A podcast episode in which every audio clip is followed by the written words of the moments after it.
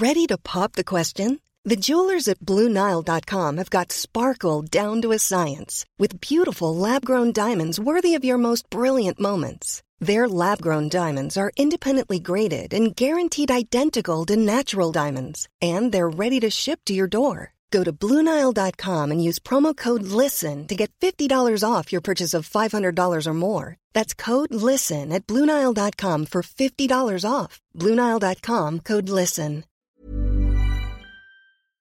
Bonjour à tous et bienvenue dans le Rendez-vous Jeu, l'émission bimensuelle où on vous résume toute l'actu du jeu vidéo et de l'industrie du gaming. C'est parti!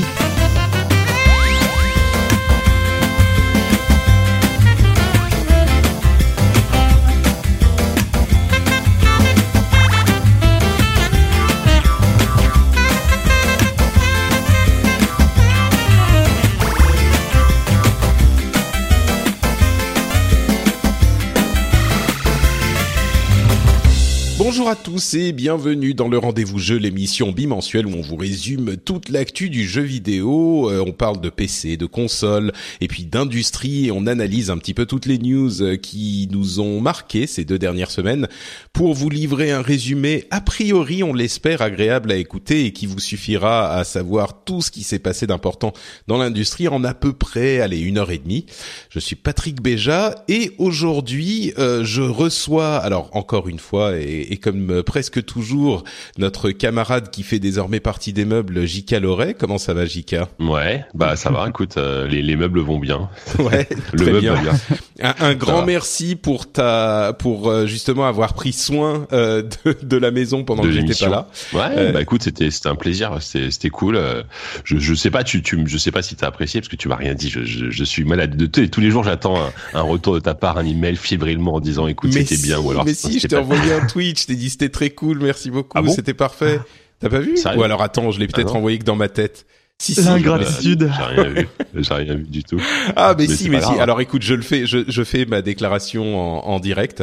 Euh, C'était magnifique, c'était parfait, Jika. Tu as dépassé toutes mes espérances. Oui. faut dire que. Sachant qu'il n'espérait rien. Ouais, c'est ça.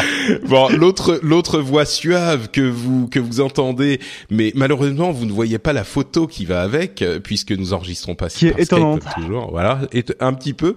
Euh, la photo de Sylvain Tastet sur Skype, euh, on plaisantait avant de commencer l'enregistrement. C'est une sorte de photo d'auteur de quatrième de couverture de, de roman qui est, est magnifique. Comment ça va, on Sylvain? On dirait que j'ai publié dans les années 90. Ça va très ouais. très bien. Merci de te, de te joindre à nous euh, encore une fois. T'es pas un étranger de l'émission, t'es venu souvent.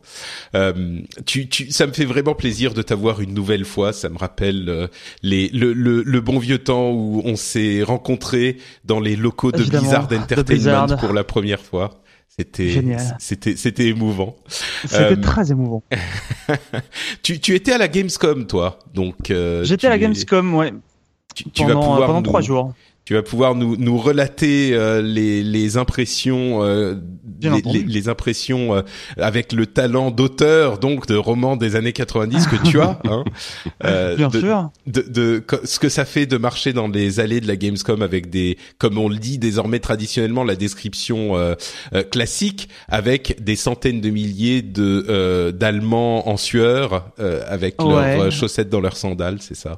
Ouais, c'était très étonnant. Ah là là, ouais. Ça, ça, ça m'a, ça m'a presque manqué. C'est chaque année, année bouleversant, tu vois. Ouais. Non, non, ça, ça peut quand même pas te manquer. Il faut pas non plus exagérer. Ah si, bah, c'est, la première que c'est la première fois que je la faisais pas en six ans. Ça m'a fait, c'est tiens, si j'y suis pas cette année, c'est, c'est bizarre. Oui, et d'ailleurs je disais, je, je, disais aussi avant de commencer que j'étais un petit peu fatigué et je sais pas pourquoi le réveil aujourd'hui a été un petit peu difficile, mais euh, mais mais à côté de ça, Jika, toi tu n'étais pas à la Gamescom euh, parce que tu as un mini Jika qui qui peuple Voilà, tes nuits désormais. c'est ça. Donc euh, c'est, la Gamescom tous les jours au niveau de la fatigue qui va prendre. C'est un réveil aléatoire. Il sonne n'importe quand. ça. Tout à Ouais, fait. ouais. Tu te réveilles en sueur. Ah, j'ai raté heures mon rendez-vous, mon rendez-vous chez Ubi. Euh, ah oui non, en fait c'est juste C'est- le petit peu qui ça, ouais. D'accord, c'est ça. Bon. J'en- J'entends le RP du Bi qui pleure. Ah bah non, c'est pas, c'est pas le RP du Bi qui pleure, c'est le bébé. Très bien, très bien. Bah écoutez, on est déjà dans l'ambiance. Je vous propose euh, qu'on se lance immédiatement. Ah ben non, pas immédiatement. Je voudrais dire deux choses avant euh, qu'on se lance. D'abord, on va parler de No Man's Sky et de Deus Ex. Euh, parce qu'on y a joué. Enfin, certains d'entre nous ont joué à certains de ces deux jeux, donc on va vous donner nos, nos quelques impressions. C'est pas un podcast de test, mais on va vous dire quand même euh, nos impressions sur ces deux jeux en fin d'émission. Euh, et puis surtout, euh, ça fait à propos de, de célébrations et d'événements heureux. moi aussi, j'ai un événement heureux dans ma vie qui n'est pas l'ajout d'un poste de dépense et de fatigue dans la famille, mais plutôt la célébration de 10 ans de podcast, puisque ça fait bah, dans, dans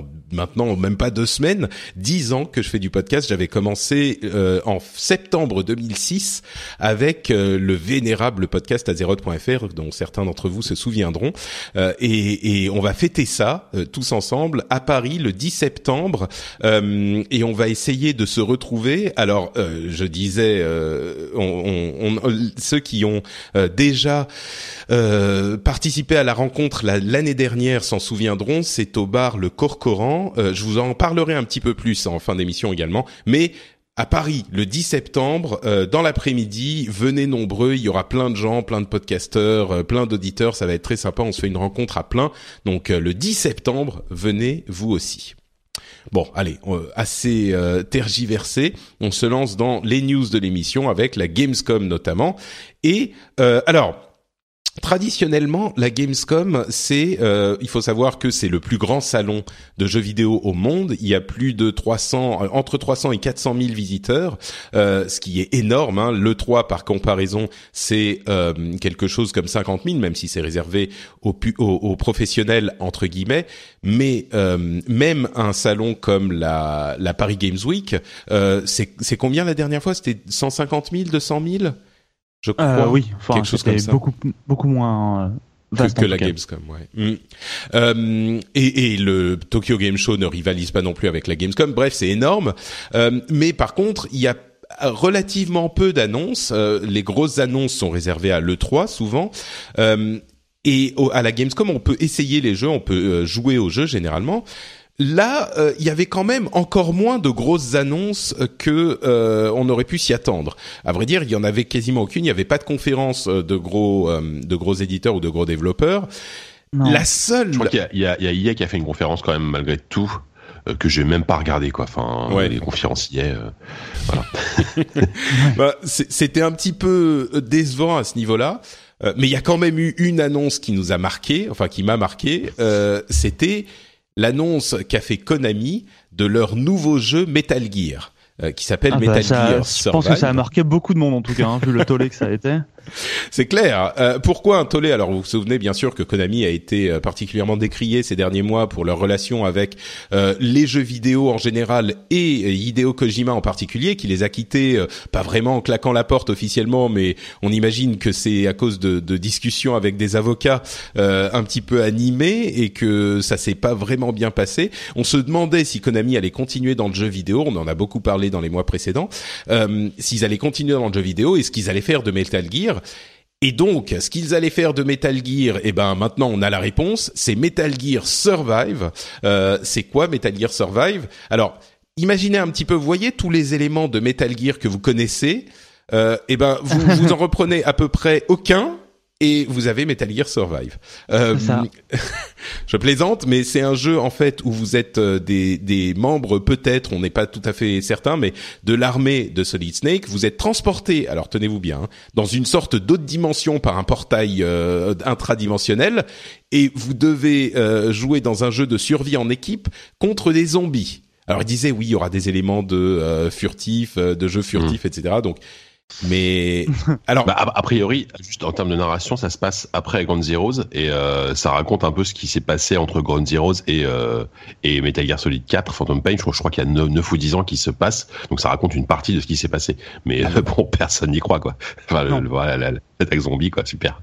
Enfin, c'est surtout un jeu. Si si on n'apercevait pas, si on n'apercevait pas Snake au début, je veux dire, on, on saurait absolument pas que c'est un Metal Gear. Si ça s'appelait pas Metal Gear. Ah oui, non, c'est c'est. Il n'y aurait aucune chance. quoi. Mm. Est-ce que vous pensez, il y a des gens qui ont suggéré que c'était peut-être un jeu qui n'était pas un Metal Gear euh, qui avait été en développement? Parce que là c'est quand même, ça a l'air quand même d'être un jeu complet, hein, c'est pas un truc qui se développe en deux mois, mais qui avait été en développement et qu'ils ont euh, rebrandé en Metal Gear en ajoutant euh, quelques petits trucs. Alors il est, il utilise le Fox Engine si je me trompe pas, mais euh, mais est-ce que, enfin, vous pensez qu'il est possible que ça ait été carrément pas un Metal Gear à l'origine?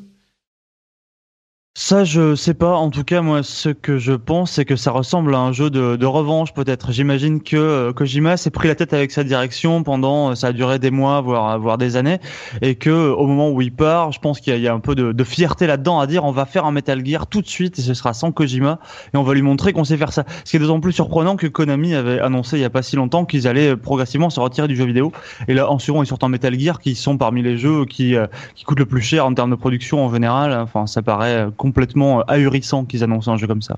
Et puis, je, et puis je, honnêtement, je, je vois pas qui va acheter ça parce que les fans de Metal Gear, ils vont évidemment, non, euh, si, je vont pense, plein quand même, conspuer, conspuer, tu crois, franchement, conspuer ce jeu. Et à moins que le jeu soit beau, enfin, tu vois, les gens qui aiment les jeux genre Left 4 Dead, euh, bon, on, on, on c'est un peu difficile de savoir ce que ça, ce que ça donne. Surtout que les présentations de la Gamescom, euh, je sais que c'est euh, chez vous, c'était Kevin qui a été, c'était ouais. une blague la présentation quoi. Ils ont, et ça a duré 8 minutes. ils ont rien vu du jeu. Ça a duré 8 minutes. Aucune question. La, la nana leur avait annoncé que tu pouvais poser toutes les questions que tu voulais euh, on ne te répondrait pas. Et elle leur a simplement posé une seule question à la fin, vu que le tollé avait été formidable un peu partout. C'est à la fin de la présentation, elle lui demande est-ce que vous avez détesté? Et ça, c'est euh, rien que de poser cette question-là, c'est incroyable. C'est incroyable, ouais, non, c'est incroyable. J'ai jamais vu ça, moi, en tout cas. T'as l'impression que c'est une espèce d'autoflagellation limite qui sortent, euh, parce qu'ils savaient très bien qu'ils allaient se faire défoncer avec un jeu pareil. Enfin, c'est, je, je, je, comprends pas en fait. Après, et, et le pire, c'est que. Je sais on, pas s'ils le savaient. Hein. Bah, en fait, si non, moi je pense que ça s'est passé. D'une part, Konami a pas dit qu'ils, enfin moi j'ai pas l'impression qu'ils aient dit qu'ils allaient se retirer du jeu vidéo. Hein, c'est ce que pense tout le monde. Mais eux, ils ont dit non non, on reste dans le jeu vidéo, on reste avec, euh, on reste avec Metal Gear. Et ce qui est surprenant, c'est qu'ils sont en train de renvoyer toutes leurs équipes de jeux vidéo. Donc on sait pas avec qui ils vont développer ouais. des jeux. Mais moi, ce que je pense sur ce jeu spécifiquement, c'est que si ils avaient sorti le même truc euh, sans le branding Metal Gear, eh ben ils en auraient vendu beaucoup moins. Là, ils vont en vendre au moins quelques-uns. Et évidemment, moi je suis d'accord avec toi, Jika, les fans de Metal Gear vont vont le conspuer effectivement, ils vont regarder d'un vague œil pour voir si ça a une mmh. vague un vague rapport, mais un jeu Metal Gear sans Konami, enfin je sais pas, c'est comme euh, Orange Mécanique sans euh, mmh. sans euh, Kubrick. Kubrick. Si, si, si, faisait, c'est si un studio sortait ouais. Orange Mécanique 2, euh, euh, euh, réalisé oui, par ouais. par Brucken, Bruckenheim, l'un des deux, je sais plus comment il s'appelle. Bruckheimer, ouais, produit par Bruckheimer, Oui, ou, ou, ou alors ils font, ils font, ils, ils débauchent un grand nom du jeu vidéo, un, un, autre auteur, et ils le mettent dessus en disant ah, voilà, on a cette personne-là oui, qui va insuffler sa vision. Et pourquoi pas Là, là c'est risqué, mais au moins il y, a, il y avait un risque artistique, mais qui était, qui était, qui était voilà, une, une vraie possibilité de faire quelque chose d'intéressant. Ouais. Bon. Et là, ça perd d'être le cas, hein. ça perd du tout intéressant, quoi. C'est clair. Mais, mais oui, donc pour, pour, euh, expliquer à mon sens cette impression de ils y vont, euh, Arculon, même légende de, de Konami, à mon sens, euh, ce que je me dis, c'est que c'était soit un jeu qui n'était pas prévu en tant que Metal Gear, soit ils se sont dit bon, on va faire un petit peu d'argent rapide, euh, et ils savent que la critique va pas l'apprécier, mais ils savent que ils vont pouvoir faire de l'argent parce que le jeu aura pas coûté beaucoup à réaliser et le nom Metal Gear va en vendre suffisamment quoi. Moi, c'est l'impression que j'ai.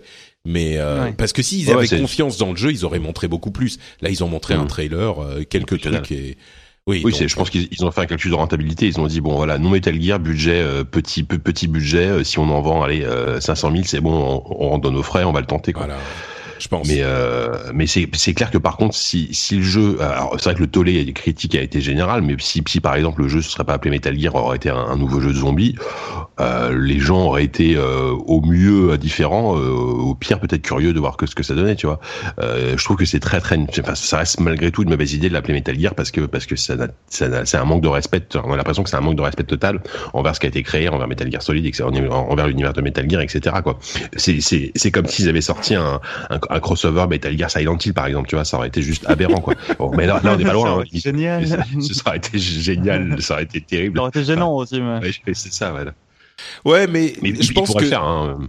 Non, bien sûr, mais tu vois, je pense que si tu mets, euh, je sais pas moi, Zombie Invasion X comme jeu euh, que tu sors, bah personne va. Surtout si c'est un jeu à petit budget qui honnêtement, ouais, ouais. Euh, si selon cette hypothèse, ça serait pas un très bon jeu, bah tu vas en vendre 10. Par contre, tu mets Metal Gear et tu le mets dans les Auchan et les euh, Leclerc ouais, euh, de, de, France, les gens passent, ils voient Metal Gear, il y en aura bien un pour le prendre à 49 euros, tu vois.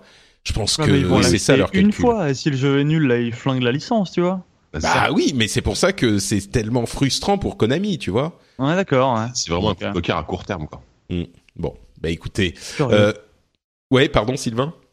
Non, non, je disais que c'était curieux, tout simplement. Ouais, bah moi, mon avis, c'est cohérent avec cette euh, cette image qu'on a de Konami. Enfin, ils ne, en tout cas, ils ne contredisent pas cette image qu'on a de Konami maintenant, qui se fout de, du jeu vidéo et de leur licence.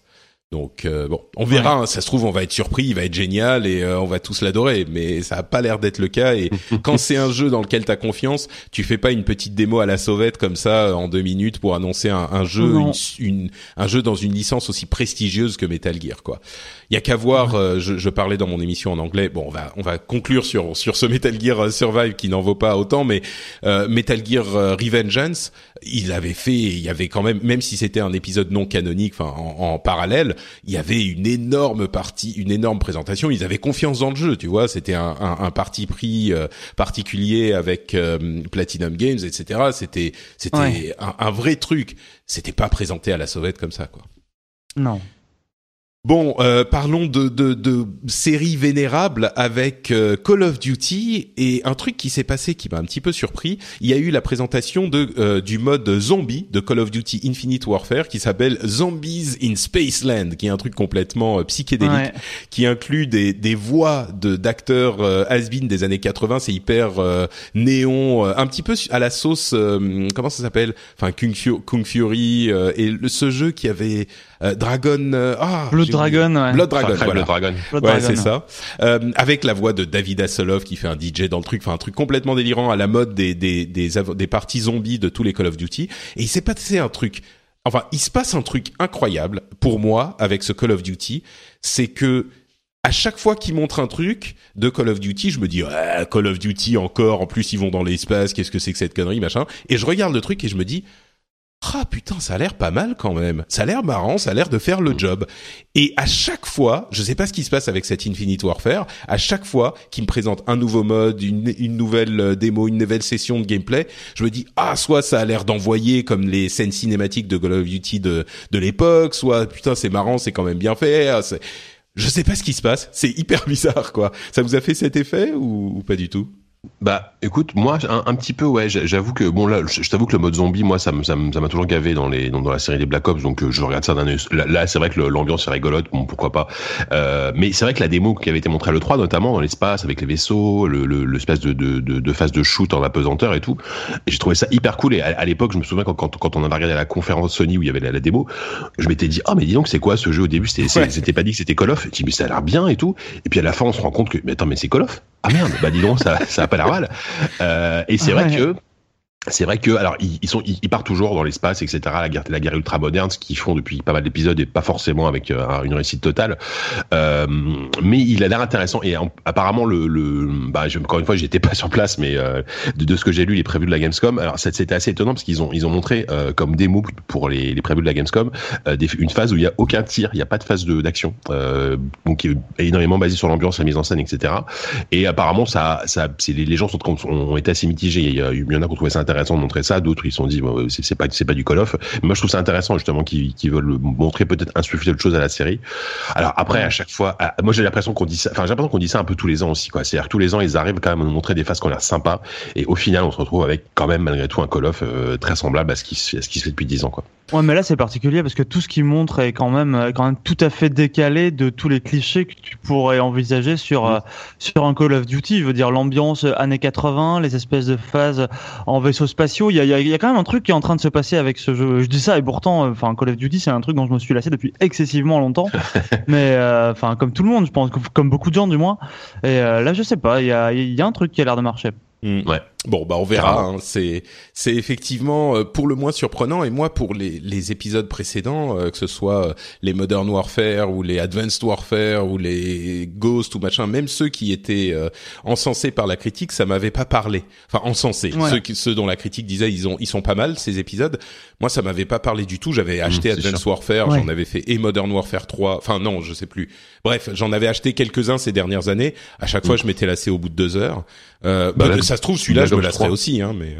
Euh. Ouais, c'est ça. Mais là, ce qui est marrant, c'est que celui-là prend un retour de flamme quasi immédiat. Je veux dire, le premier trailer avec les avec les vaisseaux spatiaux, ça avait été, je crois que c'est la, la, vidéo la plus haïe sur YouTube ou pas loin. Ouais, et euh, ce, ce truc-là, pareil, Zombies in Spaceland, il y a eu une espèce de, mm. enfin, plein de gens qui disaient, voilà, bah, bah non, c'est nul, ça ressemble pas aux parties de zombies d'habitude.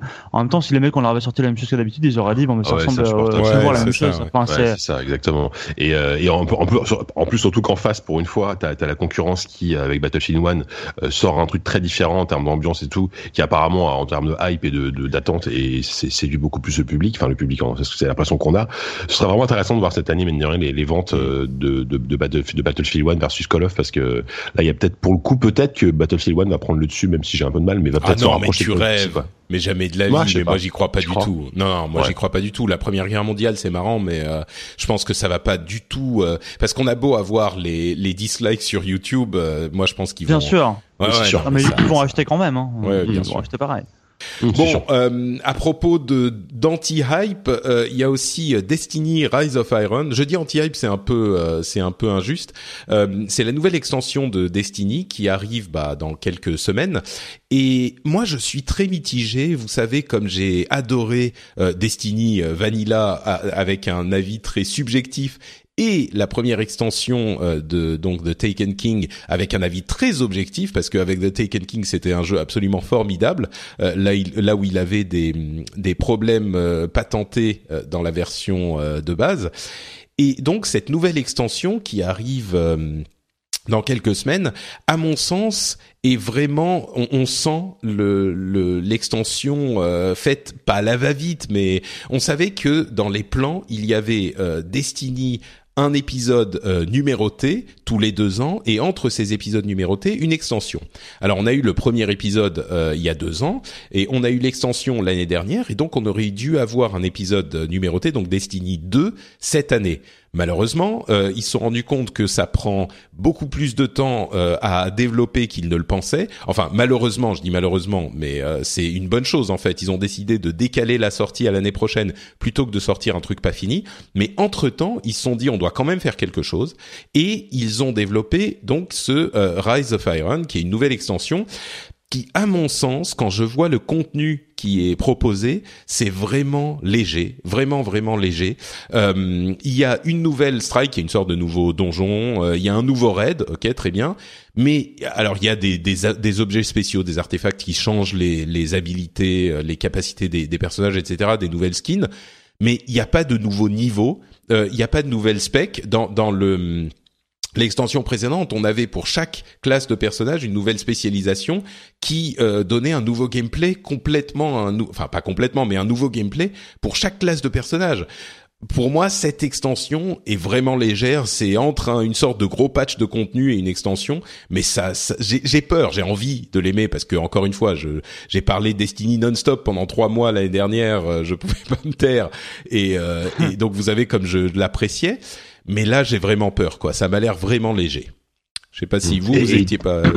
Et tu, tu crois que ça va être vendu euh, au même prix que The Taken King? Enfin, c'est considéré comme euh, aussi gros que parce que parce que The Taken King était vendu à quasiment le prix d'un jeu complet. Enfin, il me semble que c'était assez cher, non?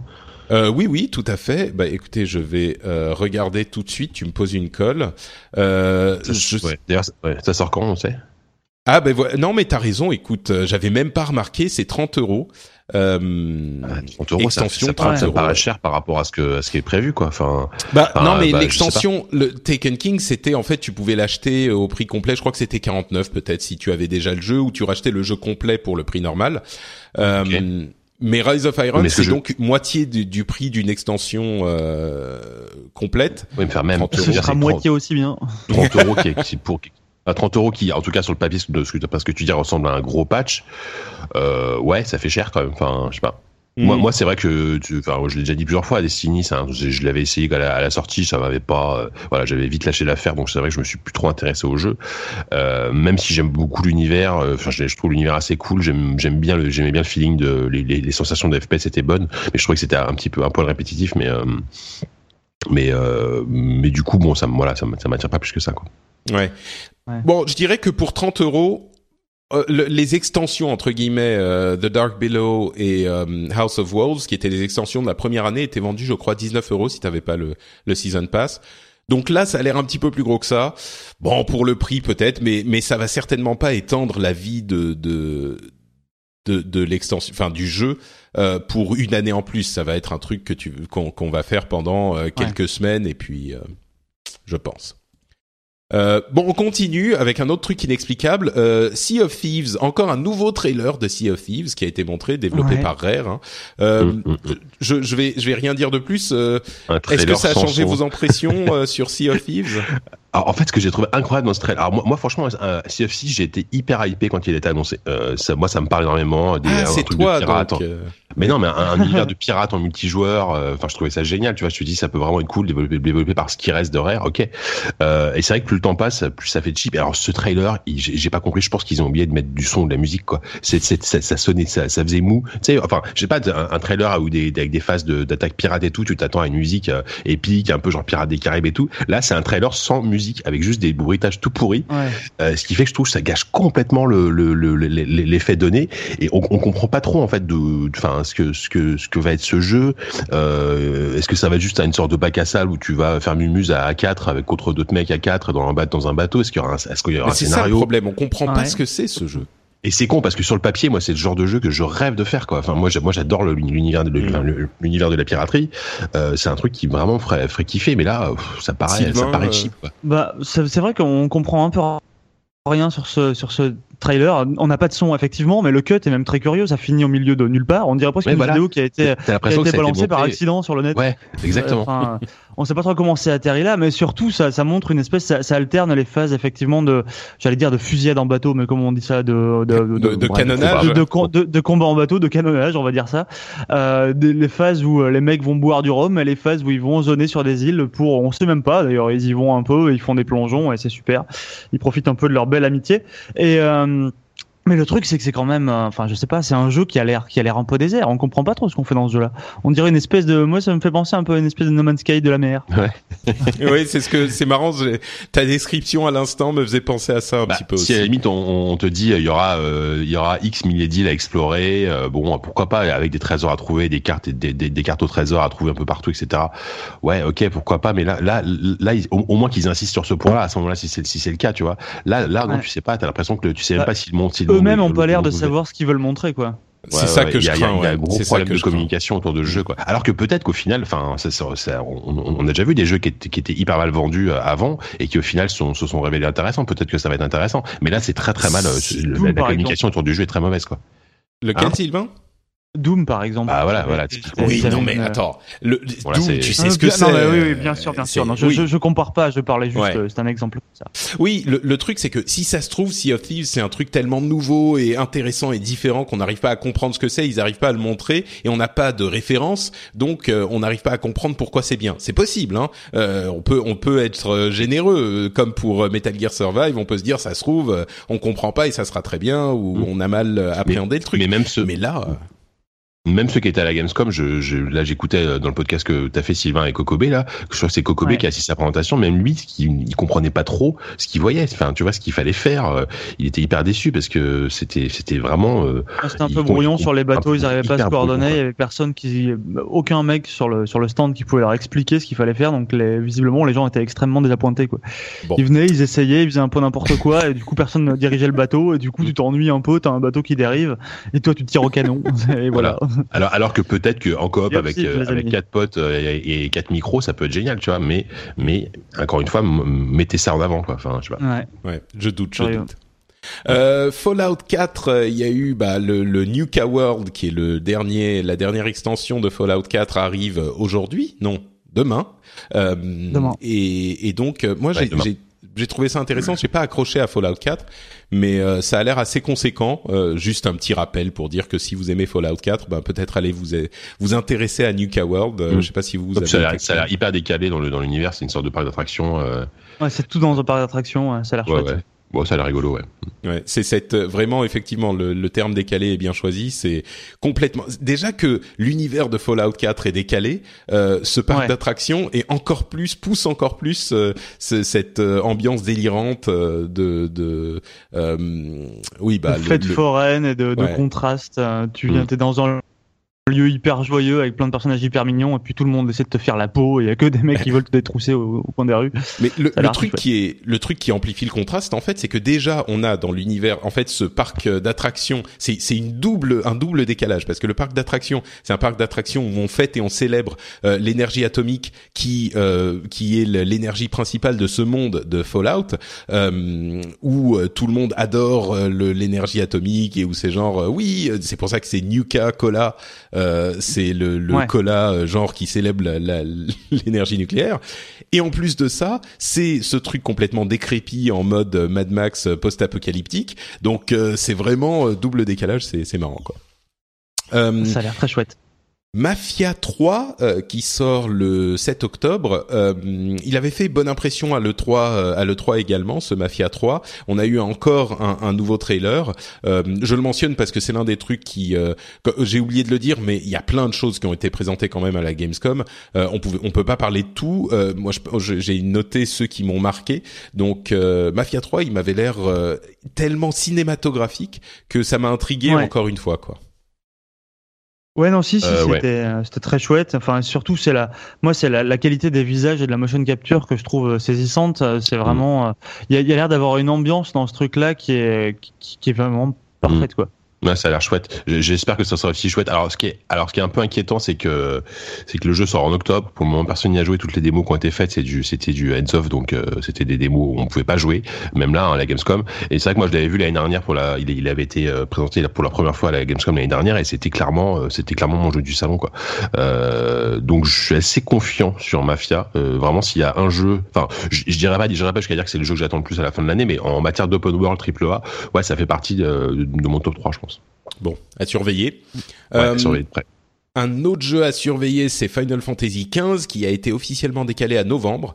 Euh, il devait sortir fin septembre, mais il a été décalé d'un mois et demi, deux mois, parce que ils disaient qu'ils avaient encore beaucoup de choses à développer. Ils voulaient pas avoir un, un day one patch euh, énorme. C'est sûr qu'il y en aura un quand même, mais il fera pas les, les, quelques gigas euh, qu'il aurait fait si le jeu avait dû sortir fin septembre. Ça, ça, ça a l'air d'être une excuse un petit peu bon Ok, mais bref, peu importe, il est décalé, ce qui est une bonne chose. Moi, je vais pas m'en plaindre.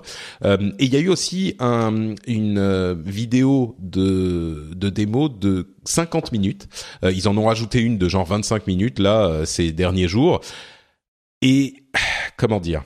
J'ai envie d'aimer Final Fantasy XV. J'ai vraiment envie. Hein. Final Fantasy, c'est comme beaucoup pour beaucoup d'entre nous une série qui a qui a marqué mon enfance, euh, qui qui fait partie des des géants, des titans des jeux vidéo. Qui a marqué ton enfance, mais justement ton enfance, euh, ça fait bah. combien de temps qu'à Final Fantasy Ça fait combien de temps qu'à Final Fantasy t'as pas marqué quoi? Mais c'est c'est pour ça que j'ai envie d'aimer celui-là. C'est parce que j'ai envie d'y revenir. Tu vois, j'ai envie de me dire mm. euh, ah ouais, ça y est, Final Fantasy est de retour, ils ont réussi.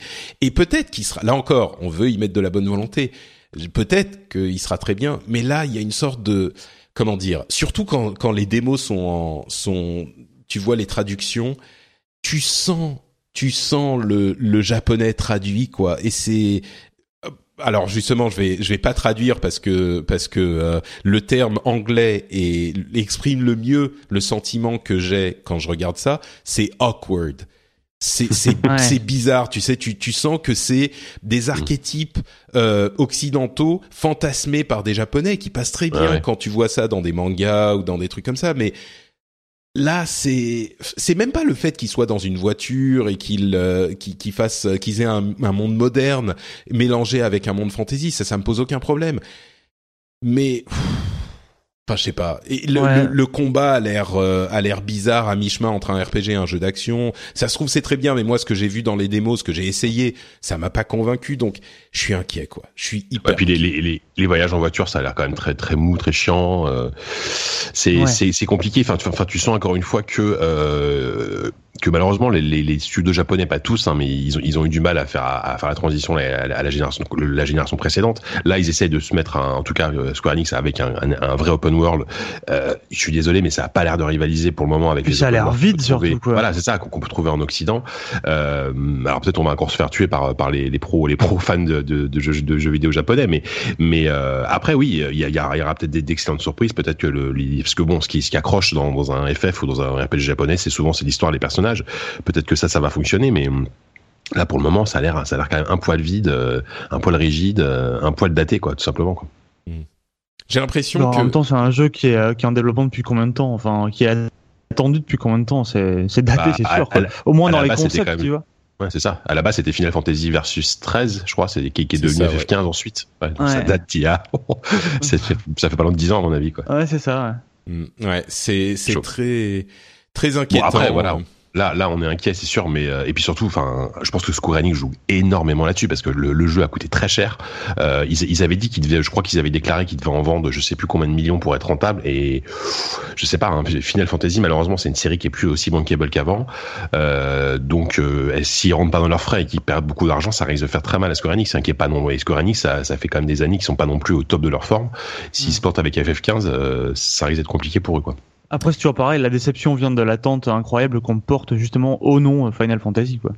Oui. C'est toujours pareil. C'est un peu ouais et puis effectivement euh, le truc c'est que euh, les, la plupart des derniers Final Fantasy étaient euh, ils plaisent peut-être aux amateurs de Final Fantasy mais même euh, il y en a beaucoup qui me disent ouais le 13 il était hyper linéaire euh, c'était et puis et puis il y a des trucs enfin je sais pas moi je sais que je suis un, un féministe euh, endurci mais euh, genre euh, Sid dans Final Fantasy 15 là qui est cette qui est le personnage euh, euh, récurrent, le seul qui est toujours dans les Final Fantasy, dont ils ont fait une femme pour la première fois, et elle est en Mm. bikini, quoi. C'est une, c'est Mm. une mécanique qui, qui répare ta bagnole, ta. Voilà, une sorte de garagiste.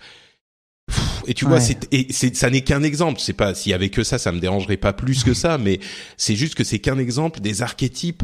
Ils ont, enfin, tu vois n'importe quel animé, et j'en ai bouffé des animés, je connais, tu as tous les archétypes du truc, quoi. Euh, T'as le mec, euh, genre, euh, le mec éduqué avec ses lunettes, qui parle d'une certaine manière, t'as le gros, euh, euh, la grosse brute qui est sympa mais pas très Tout malin. en débardeur, ouais. Voilà, t'as, t'as Et le, mécano héros. en bikini, donc. Ouais, voilà, ouais. Et le héros, c'est encore une fois un petit jeune adolescent. T'as l'impression qu'ils ne font. Enfin, je me souviens que j'avais lu, euh, je sais plus dans quel contexte, mais un, une interview d'un d'un développeur qui avait contacté un quelqu'un qui écrivait euh, pour les jeux japonais et notamment pour des RPG. C'était peut-être même pour des Final Fantasy et il lui disait j'aimerais qu'on fasse un jeu, mais je voudrais pas parler de euh, d'adolescents en fait. Je voudrais faire un jeu dont le protagoniste principal serait un adulte euh, et donc peut-être que ça vous plaira pas parce que euh, je sais que généralement vous faites des trucs euh, pour les adolescents. Et le type lui avait répondu ah, mais non mais mais tout de suite j'en ai tellement marre de parler d'adolescents en permanence Ouais. je veux faire des trucs pour adultes. Et t'as vraiment l'impression qu'ils parlent d'adolescents, que les personnages sont des adolescents, parce qu'ils visent un public, enfin ils ont une idée du public spécifique qu'ils vont viser au Japon, et que donc ils ne veulent, euh, ils veulent surtout que les gens puissent s'identifier, que les joueurs puissent s'identifier aux personnages. Et alors peut-être que ça marche au Japon. Et encore, je suis vraiment pas sûr parce que les adolescents, je suis pas convaincu qu'ils soient euh, intéressés par euh, par Final Fantasy. Et, et puis en Occident, ça marche plus quoi. On a on a grandi. Les fans de Final Fantasy, ils sont ils ont pas envie d'être euh, le gamin euh, énervé, frustré, euh, qui est qui est euh, qui qui Ouais. qui pense à son papa quoi. Euh, Enfin, je sais pas. C'est c'est j'ai rien contre les papas, tu vois, mais euh, Hmm. Ouais, c'est une série qui sur plein de points est restée euh, ancrée dans une sorte de, de tradition, mais qui est qui est aujourd'hui qui est aujourd'hui un peu dépassée. Euh, alors, peut- alors peut-être qu'on va se faire défoncer par des fans, j'imagine, qui vont nous dire qu'on a rien compris, mais euh, mais c'est vrai que c'est cette, cette dualité entre vouloir faire un, un open world euh, qui malgré tout est un peu vide, des personnages qui restent des gros archétypes de RPG qu'on- qui sont les mêmes depuis euh, depuis 20 ans, euh, c'est compliqué, tu vois. Après, je suis quand même curieux d'essayer parce que parce que ça peut m'arriver d'accrocher un FF, mais moi moi pour moi pour moi les FF auxquels j'ai accroché effectivement, c'est les, les anciens auxquels j'ai joué sur euh, je sais pas moi sur DS dans, dans les remakes etc. Les, les FF 3, 4, 5, ça c'est voir le 6 c'était cool, tu vois. Mais euh, bon voilà. Ouais, bon, bah, et, et vraiment, si euh, il se trouve au final qu'on a qu'on aura eu tort et que ce FF15 est très bien, là c'est un petit peu la force de la déception, euh, de cette impression déçue que j'ai en voyant ce, ces 50 minutes de, de gameplay. Mais je, je, si je me trompe et qu'il est bien, mais je serais hyper heureux. J'ai, ah, comme je le disais, j'ai vraiment envie que Final Mm. Fantasy soit bien. J'ai vraiment envie, Mm. quoi. Donc bon, bref. Mm. C'est sûr. Un autre truc qui, un truc qui marche super bien par contre, euh, un jeu ouais, ouais. qui a, euh, je sais pas moi, des, des dix, enfin, des, des- une, une- une- un succès énorme, surtout en, en, en Allemagne, et qui a des suites et des suites qui marchent toujours bien, qui, qui font des, qui ajoutent des trucs qui sont euh, euh, absolument formidables. C'est évidemment le truc qu'on ne peut pas rater quand on va en Allemagne, ce, ce phénomène euh, que, que, que tout le pays derrière tout le, lequel tout ce, le pays se, se rallie. Euh, tu fais monter la hype là de ouf. ouais, t'as bien compris. monter la hype de dingue. Farming Simulator 17 dont on a vu un trailer. bon, je plaisante, je Putain, rigole. ça y est, tout le monde est parti, Ouais, tout le monde c'est a ça. éteint son- Je, je rigole, mais c'est un vrai énorme succès Farming Simulator et j'ai- j'ai j'ai envie de vous poser hein. une question, euh, une question euh, euh, sérieuse. Parmi mes amis, personne ne- n'a même jamais entendu parler de Farming Simulator ou de loin quoi, mais personne n'y joue. Qui joue à Farming Simulator qui est, je plaisante pas, c'est vraiment un énorme succès. Qui y joue Ouais. quoi? Quel Bah, est le des- profil des- du des- joueur bah, qui joue à Farming Simulator? je sais pas. Des Il y a quoi. plein plein de joueurs qui jouent à ça. Déjà des gens qui veulent pas avoir à, à faire à des jeux compétitifs et il y a aussi beaucoup d'agriculteurs. Et alors je te dis ça de façon tout à fait euh, tout à fait renseignée puisque pour le coup je suis allé à la Gamescom et je suis allé parler avec les mecs de Farming Simulator.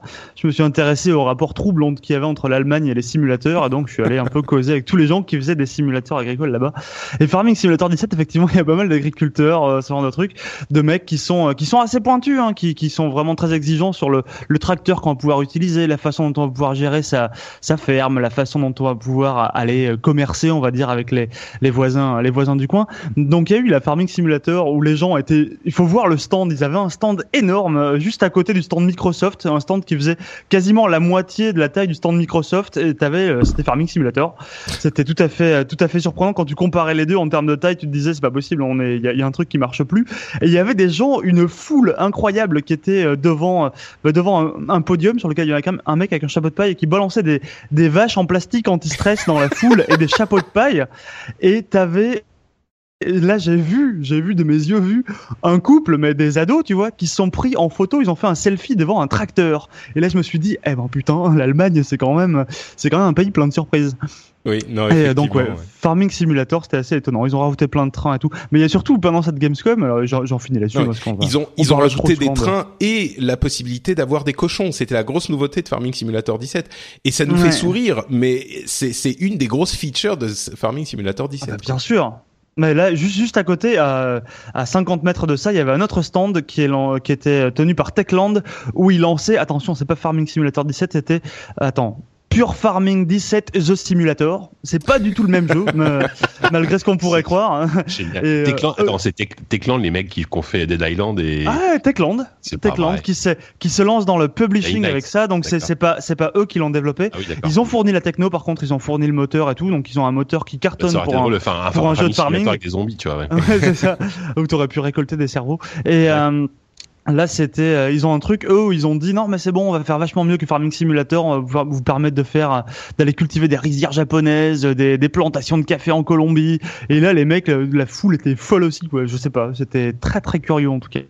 Marrant, ouais. Mais ce qui est vraiment, ce qui est vraiment Ouais. surprenant, comme je le disais, c'est que c'est un succès énorme et que nous, en tant que, que joueurs euh, avertis, quand même, je crois qu'on connaît pas de gens qui jouent à Farming Simulator. Donc c'est Bah, pour, pour ouais. montrer à quel point vraiment il y a euh, le gros, enfin certains phénomènes du marché du jeu vidéo qui sont euh, externes au, au petit, à la petite entre Bah. guillemets communauté des gamers. Quoi. Bah, complètement, ouais. Ouais, c'est parce qu'on n'essaye pas en fait. Enfin, c'est parce que euh, Mm. fr- franchement, personne n'a envie d'essayer un soft de farming Mm. simulation de simulation de ferme. D'autant que euh, dès qu'on pense à ça, vous, imaginez quoi? Vous imaginez que vous allez conduire un tracteur. C'est ça le cliché qu'on voit partout. Ouais. On va conduire un tracteur pendant des heures à quand faire des allers-retours. Mm. Mais, mais c'est c'est un peu ça, mais même pas forcément parce qu'en fait c'est un jeu de, c'est avant tout un jeu de gestion, gestion, et d'exploitation quoi. Mm. T'es même pas obligé de conduire ton tracteur dans l'absolu. Tu peux payer des PNJ pour le faire à ta place. Ouais. Et toi te contenter de gérer ta ferme. Mais bon. Enfin moi, je, me- enfin moi je me souviens quand même qu'à l'époque j'étais pigiste dans la presse de vidéo, j'avais dû le tester pour un magazine. Euh, alors c'était, je sais plus, c'était il y a, il y a deux trois ans, donc c'était une version plus ancienne, c'était vraiment nul quoi. Enfin, je veux dire c'était cheap à crever, c'était pas Ah, maniable, mais c'est toujours c'était un l'ennui absolu Ouais. quoi. Moi, je l'avais testé sur 3DS et c'est peut-être pas la bonne plateforme pour pour tester ça, c'est sûr. Ouais, c'est Mais, sûr. mais c'est vrai que les, les, les Japonais, les Allemands ont quand même une certaine tolérance avec les, les moteurs un peu pourris et les, les, Ouais. les trucs qui, ont, qui sont à moitié finis, quoi. Et euh, bon, peut-être que... Il a graphiquement, c'est un peu chagrin. Euh, ils ont aussi une, un talent pour euh, pour troller les Allemands. Il y avait un, un truc magnifique. Je sais pas si tu l'as vu en allant à la Gamescom. Il y avait un Si, immense sûr, hein. poster, un immense poster avec euh, en gros écrit Half-Life 3. Et donc là, évidemment, tout le monde se dit euh, Half-Life 2.3. Et en fait, euh, ce que c'était, c'était Half-Life de point trois journalistes qui y ont joué quand il est sorti, écrit en tout petit en dessous. C'était magnifique. Voilà, je voulais juste euh, mentionner ça. euh, C'était une pub pour un site allemand, je crois. C'est ça. où ouais. il disait qu'en gros, trois, des rédacteurs qui bossent pour ce site ont joué à Half-Life avant sa sortie, je crois. Enfin, genre, ils Oui, ils avaient- Half-Life genre, 1, c'est- hein, bien c'est des- sûr. ouais. C'est des anciens, le premier Half-Life, celui, de 99 quand même. Ouais. Mais oui, c'est drôle. Enfin, c'est drôle parce que parce que ça, enfin, c'est drôle, un peu douloureux à la fois parce que ça nous rappelle que Half-Life 3 euh, ne sortira proba- probablement jamais. Donc euh, voilà. Ouais. Ouais. Steam est, enfin Steam, Valve est tellement occupé à faire de l'argent avec Steam, je crois que c'est pas dans Mhm. leur priorité. Je, je Euh, pense qu'ils ont viré leurs développeurs pour embaucher que des commerciaux là. C'est ça, ouais. Des développeurs. Est-ce que vous êtes bon dans le développement PHP e-commerce? Oui, très bien. Voilà. Génial. Euh, Sinon, un autre troll que j'ai adoré, c'était euh, pour une opération de marketing pour South Park, The Fractured But Whole, euh, avec un, un accessoire qui sera disponible que dans les salons, mais qui est quand même notable. C'est euh, le Nosulus Rift, qui Le est un petit accessoire, ouais, c'est ça, un petit accessoire que tu te mets sur le nez et qui te permet de vivre une partie essentielle de l'expérience de euh, South Park, euh, The Fractured But Whole, qui est le fait de pouvoir sentir, d'ajouter un, un sens euh, à- Ouais. au jeu, de pouvoir sentir les paix qu'ils vont qui vont être euh, euh, lâchés dans le jeu. Et ils ont donc développé ils ont fait des vidéos absolument admirables avec des développeurs qui expliquent euh, la la vision artistique de pouvoir euh, immerger le joueur dans ces odeurs nauséabondes. Le une une personne qui enfin je sais plus comment ça s'appelle qui fait des parfums qui s'est beaucoup impliqué pour essayer de retranscrire l'exacte odeur du paix du truc. Enfin c'était Évidemment, c'est complètement ridicule, aussi kitsch et, et- et idiot qu'on pourrait y penser, mais je sais pas pourquoi avec South Park, ça marche. Ces trucs complètement pipi caca premier degré, à chaque fois avec South Park, ça réussit à être juste sur la limite où c'est ridicule, Ouais. puéril, et en même temps, tu rigoles et tu dis, ah, ils sont cons quand même, mais c'est marrant. Bah, Ouais, c'est voilà, un outil de c'est- com formidable. hein. Tout le Bah monde en a oui. parlé de ce truc-là, donc Ouais. euh, c'est vraiment. C'est clair. Et puis c'est quelque une, part, c'est une rare licence où tu peux te permettre justement de, de rigoler grassement à une blague de une blague de paix, tu vois, en disant bon, vas-y c'est génial quoi. C'est c'est c'est c'est une sorte de, de récréation, tu vois, où c'est où c'est permis quoi de ce Spark et, en plus le, le jeu a l'air plutôt plutôt cool. Hein. euh. Comme le premier, ouais, il, est- il était-. Ouais, voilà, oui, voilà, ce sera- Ah, le, jeu, le jeu a l'air formidable. Ça, c'est vraiment. euh, c'est vrai que ça, ça cache un peu le truc parce que du coup, on parle souvent du, euh, du Nosulus et pas trop du, pas trop du jeu en ce moment. Mais euh, le jeu, le jeu a l'air très bon aussi. hein. Au-delà du fait que, ben, bah, effectivement, il pète tout le temps. Ce c'est qui pas forcément ce qui toujours très Ce subtil. qui Quoi. est pour South Park un atout, hein, étrangement. Tu vois, tu, Bien tu sûr. mettrais cette, euh, cette, entre guillemets, feature, cette fonctionnalité dans un autre jeu, genre au hasard, Dans Final Call of Fantasy Duty. 15. Voilà, ou, ou Final Fantasy. Si, si- ou, ou Call of Duty, si tu fais euh, l'une des capacités spéciales, c'est de péter, bah tout de suite, ça, ça, ça passe moins bien. Hein, on est d'accord. Mais dans. South Park, c'est très bien. Bah oui. Euh, autre grosse démo qui là pour le coup euh, m'a plutôt convaincu, c'est euh, la démo de Star Citizen 3. Euh, Star Citizen, pardon, Star Citizen le patch 3.0 euh, qui devrait arriver à la Ce qui fin est de drôle, c'est l'année. que le, le jeu est toujours pas sorti, ils en sont déjà à la version 3.0. C'est ça, ouais. Bon, il est disponible en, en early access comme on Oui, le oui, sait oui, bien hein, si vous voulez investir. Euh, mais donc c'est une grosse démo de 40 ou 50 minutes euh, de ce qu'on pourra faire avec le, le patch euh, 3.0. Et il faut avouer que techniquement c'est très impressionnant. Je sais pas si vous êtes tapé la, la démo en entier. Euh, Je, tous je les l'ai regardé en accéléré, je t'avoue, je vais pas en entier. Ouais, je vais regarder euh, une partie moi aussi. J'ai Bon, regardé, alors- j'ai regardé les ouais, ouais.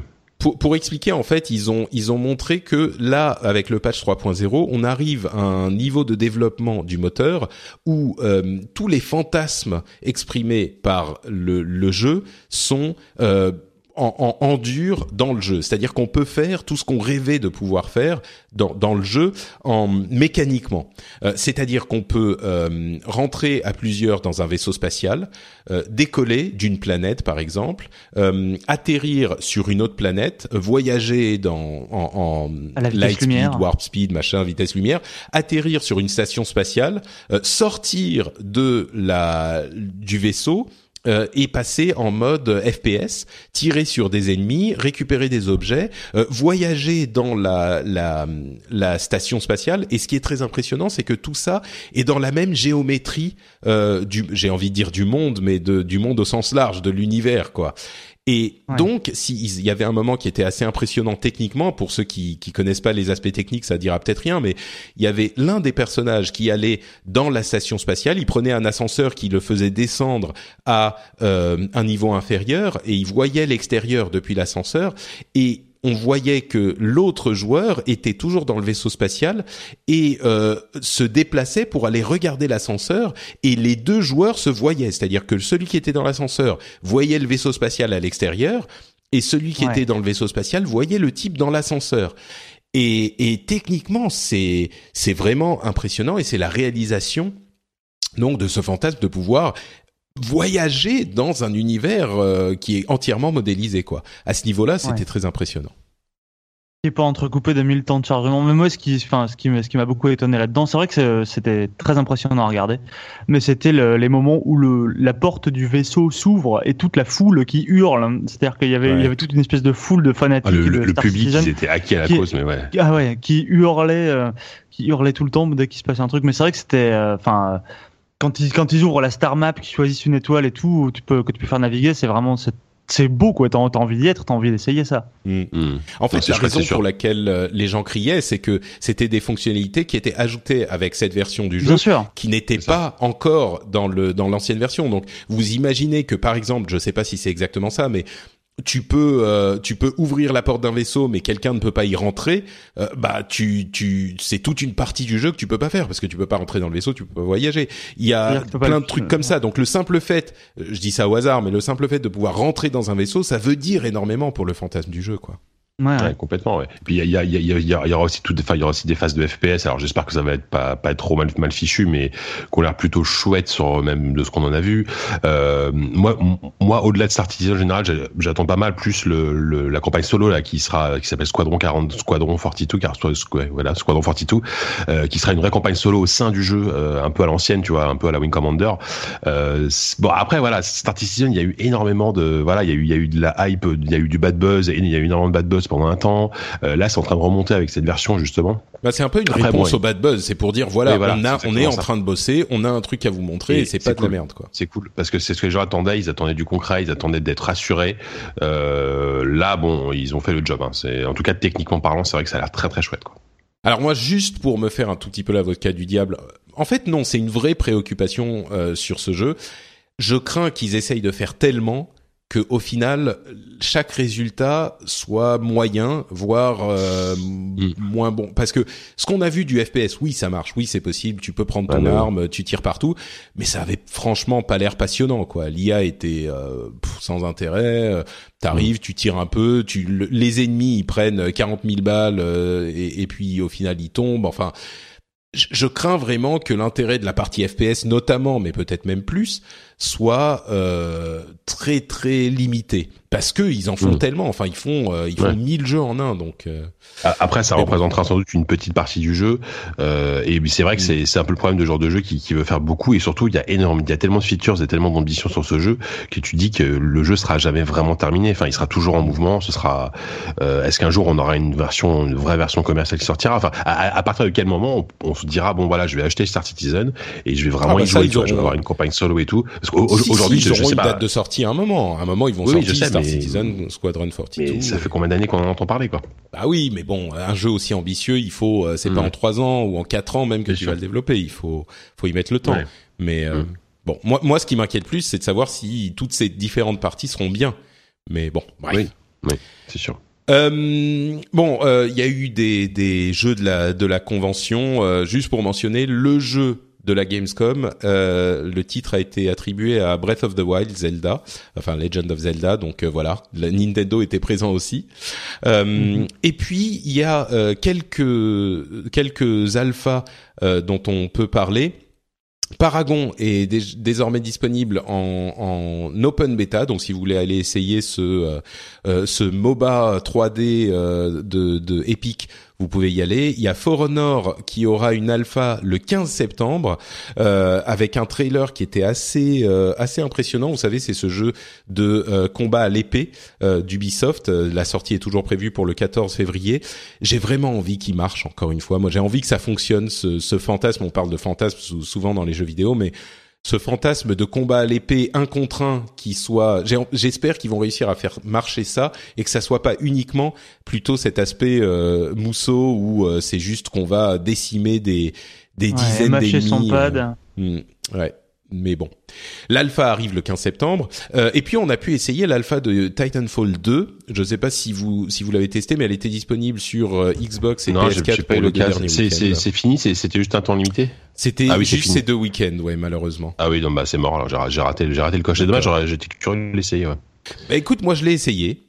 Euh, j'ai fait une ou deux parties seulement, donc c'est vraiment pas de mhm. quoi euh, juger, euh, juger mhm. en, en, en comment dire, de manière euh, profondeur. Hein. Voilà, en profondeur. Merci Sylvain. Mais j'ai j'ai vraiment, là encore, j'ai vraiment envie d'aimer Titanfall 2. Je pense que sur Titanfall 1, il y avait un, une, euh, une, euh, un gros potentiel. Et j'ai pas l'impression qu'il soit réalisé sur le 2. Encore une fois, c'était genre deux parties, quoi. Donc, mais le truc, c'est que le gros intérêt que j'avais vu à Titanfall 1, c'était vraiment les titans, évidemment. Ça fait ça amène un énorme euh, truc de gameplay. Et, et ils n'étaient pas assez bien euh, réalisés pour que ça soit convaincant dans le 1. J'espérais qu'ils le réalisent dans le 2 mieux. Et j'ai l'impression qu'ils en ont réduit l'importance dans le 2. Euh, j'ai l'impression ah que les titans sont un peu moins imposants, impressionnants. Euh, tu, je sais pas j'ai, en tout cas, j'ai pas hyper accroché sur sur ces quelques parties. Ça m'a pas attrapé quoi. Donc euh, bon, faudra voir. Il y a aussi le fait que la, la campagne euh, solo est l'une des grosses euh, fonctionnalités du que j'attends de Titanfall 2. Donc là, mm, c'était mm, uniquement mm. une bêta multi. Mais, ouais, c'est ça. Moi, moi, j'attends pas mal la campagne solo parce que mine de rien, les, les anciens d'Infinity Ward, ils, ils, savent, enfin voilà, c'est ceux qu'on fait les, tout premiers Modern Warfare, ils savent faire de la, même ceux d'avant, ils savent, ils savent faire des campagnes solo plutôt, plutôt chouettes et carrées et efficaces. Donc euh, moi, moi c'est vrai que je, je suis comme toi, hein, je trouvais, je, trouve, qu'il y avait un potentiel, euh, il y a un vrai potentiel sur cette licence euh, qui a pas été exploité dans le premier. Alors j'ai, j'ai pas fait le multi euh, du 2 là, j'ai pas essayé la bêta, mais je suis curieux d'essayer la campagne solo de ce qu'on a vu en démo à le 3 et à la Gamescom au niveau du solo. Ça m'a l'air assez chouette, tu vois, enfin efficace si tu veux gros FPS qui tâche, bien mis en scène. Euh, hmm. Bon, je, je, je, je, je, suis curieux de l'essayer. À défaut de l'attendre vraiment, je suis curieux de l'essayer, quoi. Euh, petite note quand même, ils avaient écrit partout euh, sur la la, la démo, enfin pardon, sur le, le, le test, euh, c'est une pré-alpha, euh, test pré-alpha pas fini. Euh, surtout, vous attendez pas à ce que ça soit fini. Là, c'est vraiment le tout début. On, on est en test. c'est pré pré-alpha, pré pré pré pré-alpha. Les gars, votre jeu il sort le 28 octobre, quoi. Si vous êtes encore en pré-alpha, ouais, c'est c'est. Je comprends qu'ils veulent pas, ils veulent pas que les gens pensent que le jeu est fini. Mais enfin, il y a un moment, faut se calmer, quoi. Pré-alpha, euh, c'est, c'est. On sait très bien que dans un mois, il va partir, il va partir sous presse. Bah, c'est ça. Euh, il doit être. Euh, ouais. Exactement. Pré-alpha. Il va pas changer drastiquement, quoi. Ils vont rebalancer quelques trucs, quelques stats et ouais. c'est déjà fini. Exactement. Donc ça m'a fait, ça m'a fait sourire, ça. Il y a eu aussi quelques. Hiring for your small business? If you're not looking for professionals on LinkedIn, you're looking in the wrong place. That's like looking for your car keys in a fish tank. LinkedIn helps you hire professionals you can't find anywhere else, even those who aren't actively searching for a new job but might be open to the perfect role. In a given month, over 70% of LinkedIn users don't even visit other leading job sites. So start looking in the right place. With LinkedIn, you can hire professionals like a professional. Post your free job on linkedin.com slash people today. When you make decisions for your company, you look for the no-brainers. If you have a lot of mailing to do, stamps.com is the ultimate no-brainer. Use the stamps.com mobile app to mail everything you need to keep your business running with up to 89% off USPS and UPS. Make the same no-brainer decision as over 1 million other businesses with stamps.com. Use code program for a special offer. That's stamps.com, code program. HD remakes qui ont été annoncés à la, à la Gamescom. Euh, Bioshock Collection avec le 1, le 2 et Infinite qui sort le 13 septembre. Euh, un leak qui nous laisse penser que euh, Assassin's Creed, Creed The Ezio Collezione sera euh, disponible à un moment. Hein, c'est un, c'est un. Donc ça veut dire que c'est le, c'est le 2 euh, Brotherhood Le et deux, euh, l'autre voilà, le troisième et je sais plus Les- ouais, la ça. trilogie du 2 a priori hein, a En priori un remake Mm.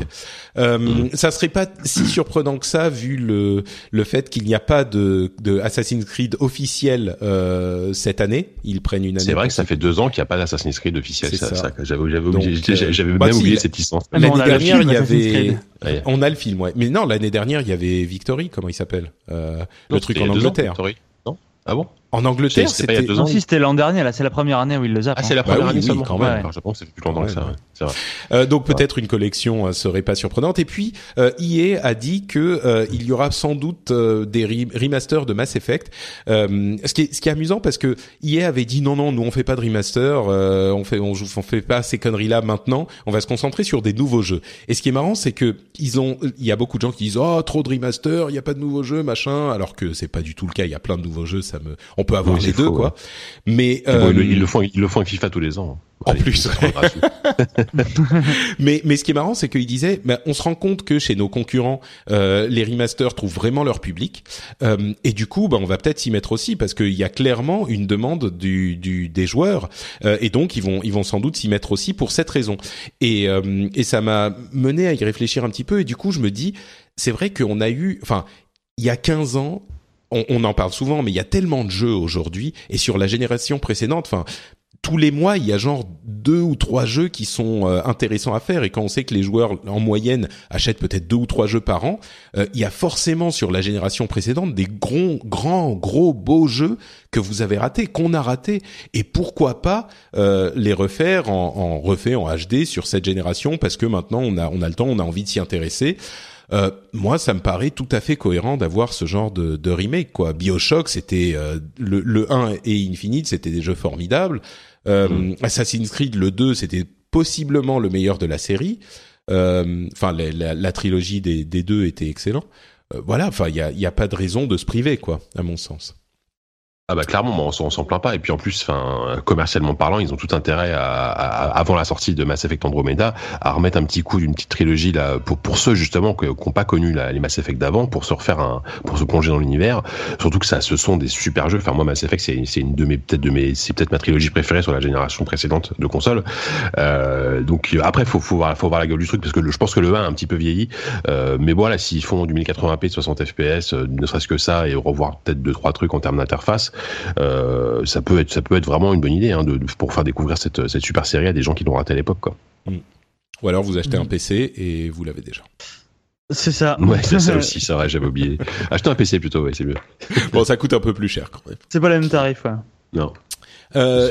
Et, et maintenant, euh, bienvenue dans le Patrick's Fighting Game Corner. C'est Patrick qui parle de jeux de combat. Allez, Et salut. Tout le monde s'en fout. bon, euh, non, c'est pas vrai que tout le monde s'en fout. Il y a plein de gens qui adorent les jeux de combat. Euh, je vais faire rapidement le petit passage euh, sur donc tous les, les petits jeux de combat, les news des jeux de combat euh, que Tiens, juste, excuse-moi, je fais une parenthèse avant. Effectivement, t'as raison, la, la, la trilogie Mass Effect, elle est actuellement en solde, en plus sur Origin, à 19,99€. Donc si vous avez Pour un PC, surtout qu'à mon avis, il n'y a pas besoin d'un gros PC. Si vous avez un PC, euh, prenez-le sur PC et euh, voilà quoi. En même temps, c'est pas tout à fait la même expérience d'être assis à son à son bureau et, et con- confortablement dans le canapé. Euh, c'est pas la même Non, chose rien que pour ça. Hmm. Euh, donc, euh, Street Fighter V, il y a des nouvelles pénalités pour euh, les gens qui qui rage quit, qui partent au milieu d'un combat quand ils sont en train de perdre, ce qui est le plus gros problème de Street Fighter V. Et pourtant, Dieu sait qu'il en a des problèmes. C'est c'est marrant parce que moi j'ai vraiment l'impression qu'ils dans la structure du netcode, dans la structure du jeu, ils ne ils n'ont pas l'information de savoir qui a quitté le jeu. Je pense qu'ils savent juste que le jeu s'est interrompu et ils savent pas qui est parti et c'est pour ça que ça prend tellement de temps de punir les gens qui euh, qui quittent le jeu en en, en boucle. Euh, et c'est une, euh, enfin, c'est encore une fois une, euh, un exemple des erreurs de débutants qu'ils ont fait avec avec la sortie de Street Fighter V. Quoi. J'y réfléchissais il y a quelques jours et je me disais, ce qu'ils auraient dû faire au moment de la sortir, c'est de le sortir en early access entre guillemets et de dire on a la, la structure du jeu qui est disponible, euh, c'est-à-dire le combat Et, et le combat est super bien fait et le parce qu'ils en avaient besoin pour leur compétition mais ils auraient pas dû le sortir. Enfin bref, c'était un tel gâchis, euh, ça me fait mal au cœur. Euh, il y a les quêtes entre guillemets, les quêtes quotidiennes pour gagner du fight money qui devraient arriver en septembre aussi. Donc enfin, parce que c'est hyper dur d'avoir de l'argent pour euh, pour acheter des persos en plus, et, et, la communauté commence à être vraiment vraiment frustrée par tout ça, même si encore une fois le cœur du jeu reste bon. Euh, Tekken 7 devrait arriver sur PlayStation et Xbox One le, je crois que c'est fin sept, fin pardon, fin euh, février. Il a été annoncé pour euh, début 2017, mais il y a une date qui a leaké qui serait euh, fin fin février. Et Li Chaolan a été annoncé. Bon, tout ça, ça ne veut rien dire aux gens qui ne connaissent pas Tekken, mais vraiment, il a l'air d'être super bon. Je regarde des vidéos de temps en temps et il y a des des. J'ai hâte de pouvoir mettre les mains dessus sur console. J'y ai joué quand j'étais au Japon et vraiment, si vous aimez le, la, la mécanique Tekken, il est il est super euh, super sympa. Euh, Harley Quinn et Deadshot seront dans euh, Injustice 2, qui était un jeu. Je sais pas si vous avez joué à Injustice, mais c'était un jeu un petit, assez marrant, quoi. qui quand il est non, sorti. je suis complètement passé à côté, moi. Bon, moi, j'y joue très peu. Ouais. C'était marrant parce que t'avais ces, ces coups super spéciaux euh, qui étaient donc les super héros hein, de, de DC. On, on, sait ce que c'est Injustice. Les super héros de DC, donc Superman, Batman, euh, machin, tout ça, qui se battaient et ils avaient des coups super spéciaux où euh, ils t'envoyaient genre Batman t'envoyait euh, en orbite et puis il volait, il te remettait un coup de poing qui t'écrasait sur la planète. Il y avait Aquaman qui te faisait bouffer par une sorte de tsunami plein de requins et de, de bêtes de, de créatures des, des, des des bas-fonds, enfin des bas-fonds, du fond des mers, etc., euh, etc. C'était. Euh, c'est juste, c'est, je crois que c'est le même studio qui a, qui a développé Mortal Kombat, donc qui a fait une justice où je me plante Exactement. C'est ça. Exactement. L'esprit est le même, quoi. Ouais, c'est un petit peu le même esprit. C'est pas le jeu le plus technique de l'histoire. C'est plus dans la démesure.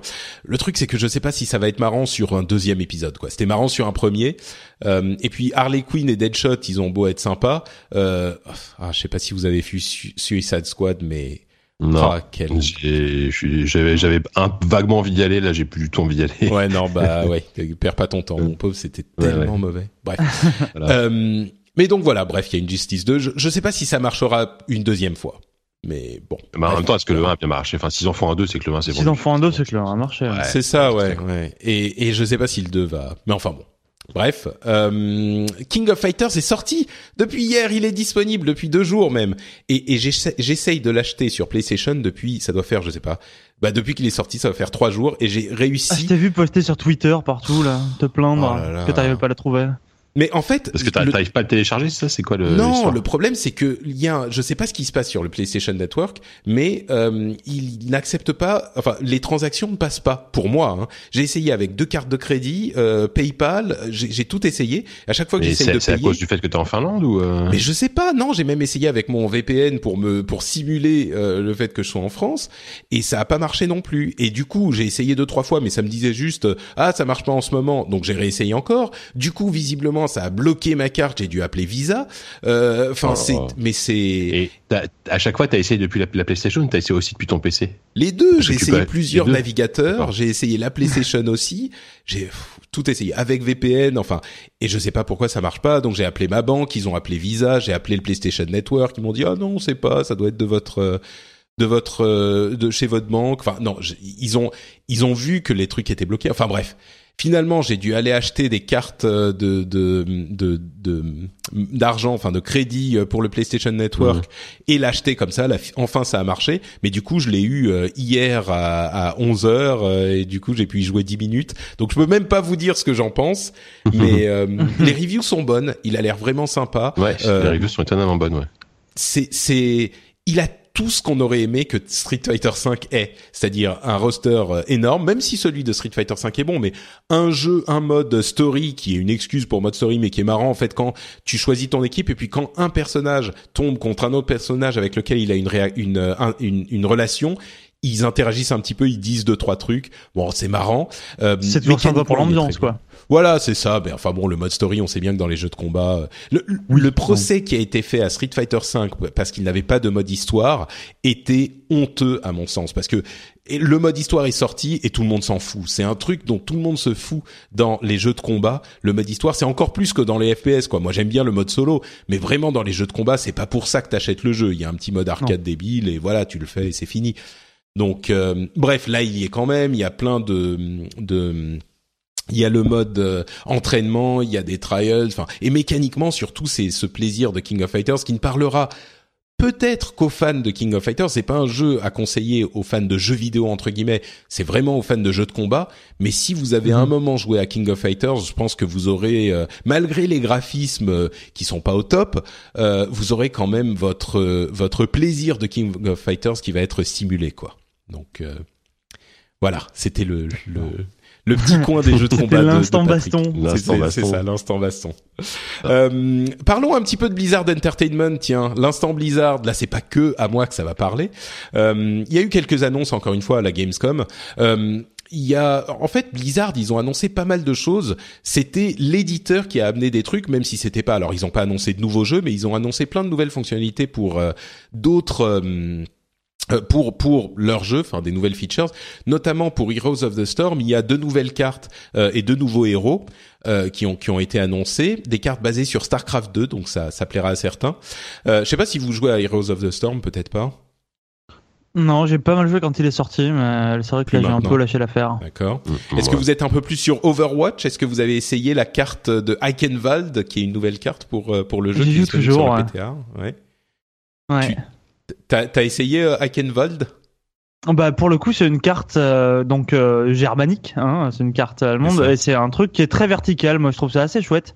C'est ça change en fait des, des maps qu'ils ont pour l'instant. Ouais, j'y ai joué pas mal moi aussi sur le le truc de test et euh, j'y ai joué même beaucoup, plusieurs heures et c'est très sympa et je joue que sur cette carte sur le truc de test et je m'en lasse pas. Donc euh, bon, en même temps, j'adore Overwatch donc euh, voilà. Bah, en même temps, il y a un souci du détail en termes de en termes de déco aussi qui est assez qui est assez bluffant mm. quoi. Enfin que je trouve encore plus poussé que sur les maps qu'ils ont fait précédemment.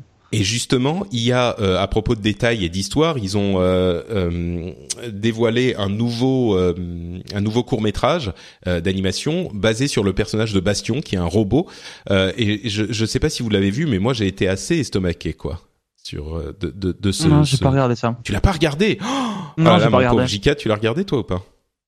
Euh, non, je suis désolé, j'ai complètement, complètement passé à côté. Ah, mais entre vos, vos, voyages en Allemagne et vos, vos enfants qui naissent, euh, vous avez plus le temps pour regarder les courts métrages de Blizzard. Mais qu'est-ce qui se passe Moi, maintenant, je fais plus rien. Les, les, jeux vidéo, c'est fini. Hein. Je viens une fois par mois pour me remettre à jour dans l'actu, mais euh, c'est tout. Hein. bon, alors allez, allez y jeter un coup d'œil. C'est vraiment un travail admirable qu'a fait. Euh, c'est, enfin, je sais encore une fois, hein, je, le, je, je vais bientôt arrêter. Ça fait presque deux ans que je travaille plus pour, pour Blizzard, mais là, je le dis encore. J'ai travaillé pour Blizzard pendant plusieurs années, donc donc prenez ce que je dis avec euh, votre petit grain de sel, mais euh, franchement, le, la maîtrise qu'ils ont dans le domaine du, du court métrage euh, est, est, hallucinant. Quoi, c'est le truc que j'ai dit en anglais plusieurs fois, c'est que c'est une société qui fait du jeu vidéo et ils réussissent à faire un court métrage d'animation qui est d'une telle qualité que ça devrait pas être possible quoi. T'as l'impression que c'est un, un, un, un, athlète olympique euh, qui, qui qui joue de la musique comme un professionnel de, de tu vois comme un, une star du rock quoi. C'est c'est c'est hallucinant et le dans cette dans ce court métrage en particulier ils, font passer des émotions avec un, un robot qui a encore moins d'expression. On pense beaucoup à Wally quand on dit ça, mais Wally, tu sais, il a un visage sur lequel a un écran, sur lequel il peut afficher, afficher des expressions. Là, vraiment, le robot, il a ses mouvements de tête et, ses, et des bruits et sa lumière qui, qui passe de rouge à bleu, quoi. Et c'est tout. Et il passe des expressions et de l'émotion avec ça. C'est vraiment. J'ai regarder maintenant. Ouais bah allez y jeter un coup d'œil après la, la, fin de l'émission. Euh, je pense que vous vous serez pas déçus. Et évidemment, ça ça fonctionne vachement bien pour le jeu parce que ça ramène, c'est un produit marketing formidable pour le jeu. Euh, et enfin, je parlais du fait que j'ai commencé les podcasts il y a dix ans avec World of Warcraft et évidemment World of Warcraft a toujours une place particulière dans mon cœur.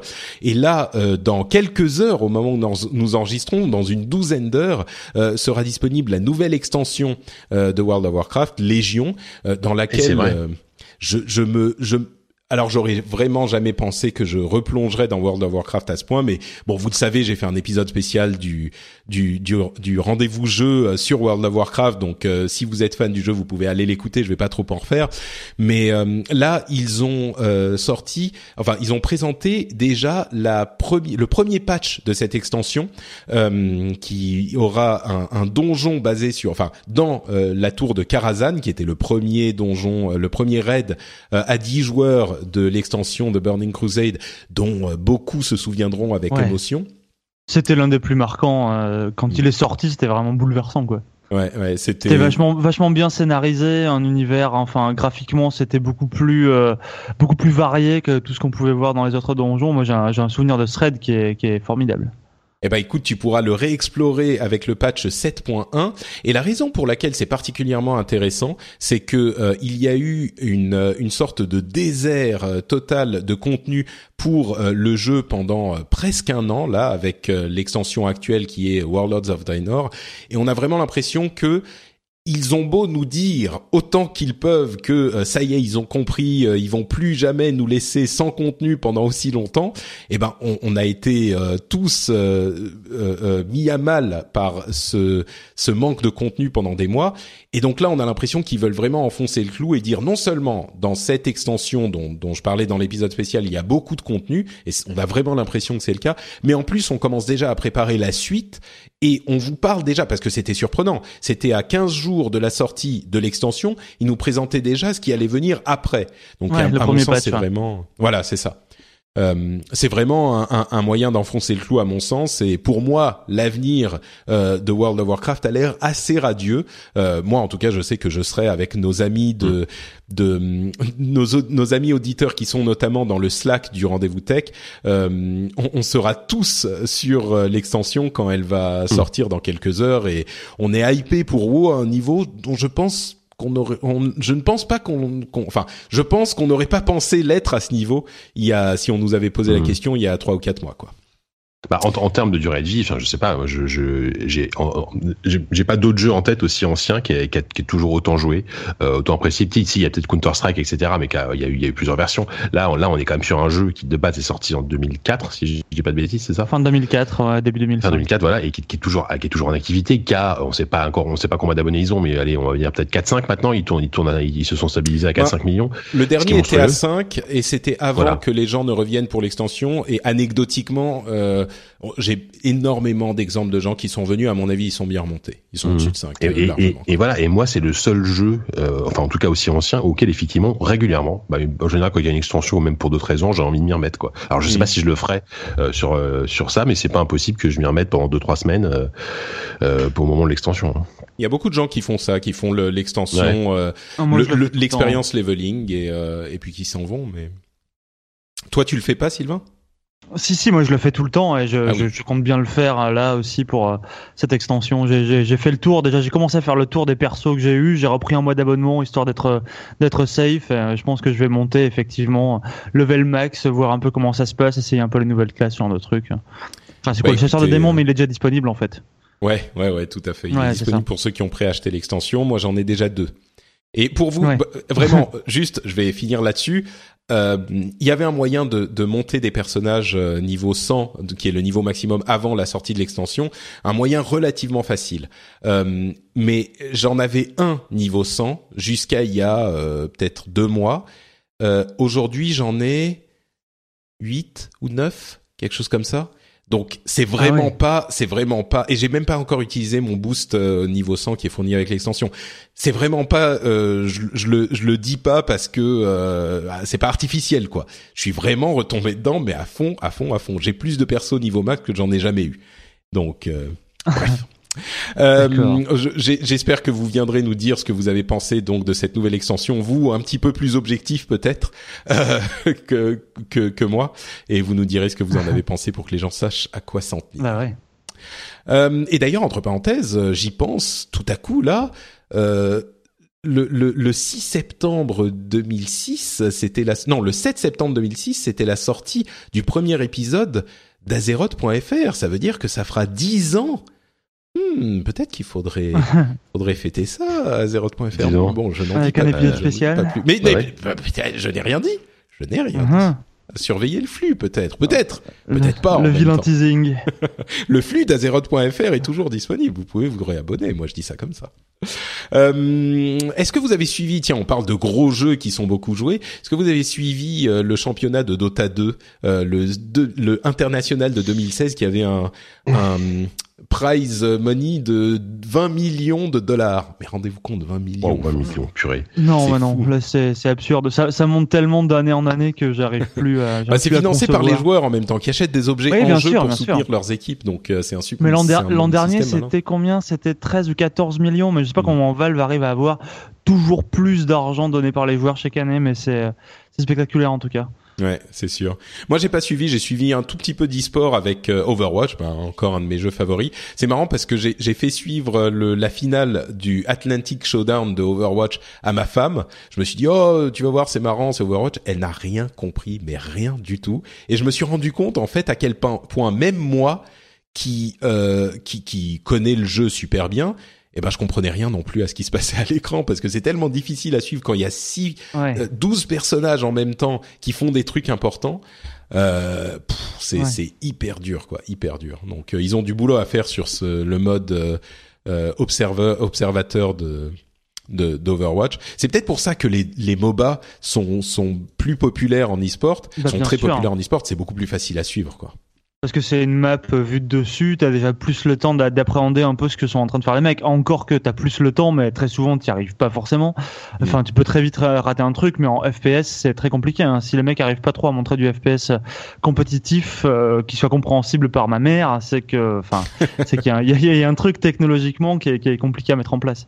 Bah, il y a quelqu'un qui me disait euh, sur euh, sur Twitter. D'ailleurs, il y a plein de gens qui me disaient oui, moi je connais le jeu, mais à suivre c'est super compliqué. Il faudrait qu'il y ait plus de vues euh, de dessus troisième personne, quoi, parce que là ils sont souvent en première personne et c'est vraiment difficile à suivre. Et euh, et du coup, il y a quelqu'un qui disait euh, Counter Strike par exemple, CS:GO c'est beaucoup plus facile à suivre parce qu'au début il y a plein de monde, mais au bout d'un moment ils sont éliminés, il reste plus que un ou deux ou trois personnes, et là tu comprends beaucoup mieux. Sur Overwatch t'en as 12 du début à la fin, donc euh, forcément c'est plus difficile à suivre. C'est pour ça sans doute que LoL, euh, enfin League of Legends, Dota, etc. sont plus sont plus faciles à, à comprendre. Bon, bah écoutez, on va passer aux, news euh, suivantes régulières euh, normales. Euh, rapidement, avant de, parler de No Man's Sky et Deus Ex, Zenimax est en train de faire un procès à Oculus Rift en, en disant que, en gros, hein, je schématise, John Carmack est parti de chez id Software, propriété de Zenimax, et il est parti chez Oculus, et donc il a pris des secrets de, de commerciaux de Zenimax pour leur leur euh, euh, développement de euh, casque de, de, de, de, casque de réalité virtuelle. de réalité virtuelle, merci. et c'est grâce à ça que Oculus a réussi à construire un casque de réalité virtuelle décent. En gros, c'était la technologie de Zenimax qui a été utilisée pour construire le casque de d'Oculus. Mmh. Ouais, ça paraît un peu gros quand même, hein, parce que parce que parce que parce que de toute façon la la enfin la techno était déjà là avant même à l'arrivée de enfin le, avant que Carmack s'en mêle, même s'il est il est là depuis longtemps dans le truc et c'est sûr qu'il ça a énormément évolué. Après euh, voilà, si enfin peut-être que Zenimax bossait en secret sur un casque de VR et tout, mais ça sent quand même un peu l'opportunisme et ça sent surtout la la, la rancœur euh, par rapport à Carmack. Tu sens que c'est compliqué les, les relations entre les deux là. Alors c'est vrai que Zenimax, je pense que chez Zenimax c'était déjà Carmack qui avait dû développer des protos aussi, il était là-bas. En fait, c'est exactement ça. Carmack s'intéresse à la réalité virtuelle depuis longtemps. Il en avait parlé avant le succès du, du Rift sur euh, sur Kickstarter. Et ce qu'il disait, c'est que Carmack développait ça chez Zenimax, mais c'était quand même chez Zenimax. C'est la propriété de Zenimax si c'est développé chez eux. C'est ça qu'ils disent. Et, et, que le Rift était hyper euh, hyper euh, euh, basique, rudimentaire, voilà, avant que Carmack n'arrive chez eux. Ça me paraît quand même un petit peu exagéré et tiré par les cheveux, mais si le, truc c'est que c'est terrible, mais si légalement Carmack a pris de la technologie développée et, et brevetée chez Zenimax euh, avec, ils, disent qu'il a pris du des documents, du, euh, du matériel intellectuel et qu'il l'a amené chez, chez Oculus. Si c'est le cas, même si c'est pas forcément qu'ils ont qu'il a entièrement construit le Rift de ses mains, bah peut-être qu'ils ont de quoi faire un procès valide quoi. Et, et bon, on sait pas, mais il a tout simplement ramené son Ça m'a l'air tiré par les cheveux quand même. Oui, mais c'est ça. Il a, il a ramené son disque ça, ça joue à rien des fois. Hein. Il suffit qu'il ramène bah des fichiers au sein de la boîte et le truc qui a été breveté ou, ou, qu'il ait bossé pendant ne serait-ce qu'une heure, une heure comme ci par-ci par-là là-dessus euh, sur son temps de travail. Euh, c'est, enfin, puis il puis, il faut voir ce qui, ce que, ce qui, ce que ce, pardon, faut voir ce qui était stipulé dans son contrat à l'époque chez Zenimax. Enfin, voilà. Et c'est vrai que malgré tout, euh, ça peut peut-être faire mal au cul. Après, bon, je, je pense qu'on, je pense que ça va finir par s'arranger à l'amiable avec un chèque et puis, bah, c'est au revoir, tu vois. Et c'est pour ça que Zenimax exagère tellement, à mon sens, dans le procès, parce qu'ils veulent, euh, voilà. Après, ils vont aller voir. Faut pas oublier qu'il y a Facebook derrière. Il crée du buzz. Ouais. En plus, ouais. Voilà. Il y a Facebook derrière, donc euh, bon, voilà. Et d'ailleurs, à propos de Facebook, ils sont en train de développer une plateforme indépendante de jeux euh, de téléchargement, euh, une sorte de Steam en fait, pour Windows. c'est un partenariat avec Unity, hein, le développeur de moteur 3D. alors, il y aura des jeux Facebook à la base, peut-être des jeux Facebook mobile, etc. Mais à terme, peut-être que ça sera une vraie concurrence euh, à Steam, peut-être que la concurrence à Steam viendrait de Facebook et ça pourrait être une plateforme en plus pour euh, leur jeu de réalité virtuelle avec Oculus. Mais moi, j'ai trouvé ça assez intrigant, assez intéressant quoi comme euh, comme développement. un Steam de Facebook. On sait que mm. Facebook n'a pas de concurrent et, et, même Windows, même Microsoft n'arrive pas à leur faire une vraie concurrence. Peut-être que Facebook y arrivera quoi. Bah, c'est les, les seuls qui pourraient y arriver. Hein. Je, suis un peu sceptique sur le truc, mais quand tu vois quand même l'ampleur de, de, ce que peut proposer Facebook, je pense que ça va pas remplacer un. Ce sera pas un Steam gamer demain. Par contre, ça peut devenir le Steam de Monsieur Tout le Monde sur des jeux un peu plus légers, un peu plus. Euh... Enfin, en attendant que ça que, que ça passe à l'échelle, tu vois. Mais. Mm voilà, c'est, voilà, c'est, enfin, il faut voir quel type de, de jeu ils, ils, proposent, quel type de catalogue, etc. Ce sera peut-être des trucs un peu plus, ouais, comme tu dis, un peu plus casu, un peu plus. Euh... Bon, voilà, je, c'est vrai que j'ai du mal à voir les deux, les deux univers se mélanger, mais bon, pourquoi pas. Bah pour nous, c'est un petit peu effectivement, euh, ça nous laisse euh, peut-être un peu de marbre, mais euh, mais ouais, il y a quand même une opportunité là quelque part en fait. Bon, à voir. Euh, une autre opportunité, c'est celle du streaming de jeux vidéo, hein, comme le PlayStation Now, euh, le On, Live, etc. Toutes ces technologies.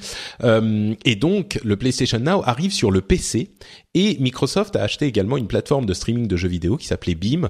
Donc euh, peut-être que là encore, ça va être une euh, une possibilité de de jouer à des jeux sans console, de jouer à mm. des à des jeux sans sur PC sans avoir un PC performant, puisque les serveurs euh, feront tout le travail. encore une fois, moi je crois à cette technologie depuis longtemps. Évidemment, ça va pas être pour les les FPS où il faut un, un, temps de réaction infime. Mm. Mais en même temps, intéressant.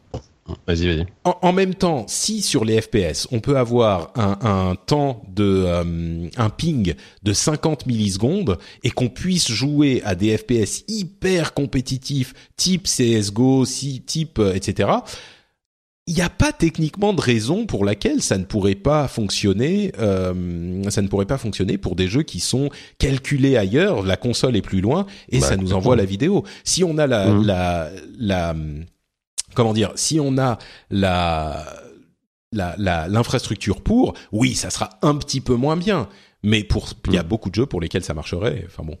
Voilà, donc. Ouais, c'est même oui, pour pour plein de jeux solo, pour plein de jeux au rythme un peu plus posé, etc. Et c'est vrai qu'en ce moment il y a une espèce de retour de de de, ce, de ça parce que moi par exemple j'ai rencontré récemment euh, dans, dans les dans les dernières semaines ne, serait-ce que deux boîtes deux boîtes françaises qui vont se lancer dans le streaming euh, dans les prochains mois là euh, avec avec des, des, des ambitions et des des points de vue différents mais il y a y a plein de boîtes qui s'y mettent. alors pour le moment, le marché, pour moi, il est quasiment, enfin, c'est, enfin, il, y a des solutions qui existent, mais ça marche pas forcément parfaitement. C'est pas encore hyper grand public, etc. Le, le, le, truc qui marche le mieux à mid, c'est Nvidia qui a fait euh, GeForce Now, euh, un truc qui aujourd'hui est fonctionnel. Euh, T'achètes une, tu sais, une Shield là, ça marche, euh, mais ça reste un truc quand même de niche malgré tout, quoi. Donc, on, on, attend le moment où ça va, où ça va devenir grand public et pourquoi pas effectivement. Après moi je, moi je trouve ça plutôt cool euh, le, le, le PlayStation 9 après il faudra voir comment ça coûte si c'est le même prix sur, que sur que sur console. Euh, parce qu'il y a peut-être des jeux PS3 Ouais, voilà, parce que pour pouvoir rejouer à des anciens jeux PS3 que j'ai plus ou que voilà que, que j'ai raté à l'époque, ça peut ça peut être vachement intéressant quoi. Ouais, moi je me Mais les technos euh, sont quand même en train de faire un, Vas-y, Sylvain. vas-y. Les, les technos sont quand même en train de faire un bon spectaculaire. Je pense que JK t'as peut-être allé voir la même boîte que moi, j'ai dont j'ai oublié le nom, mais sur les grands boulevards là à Paris.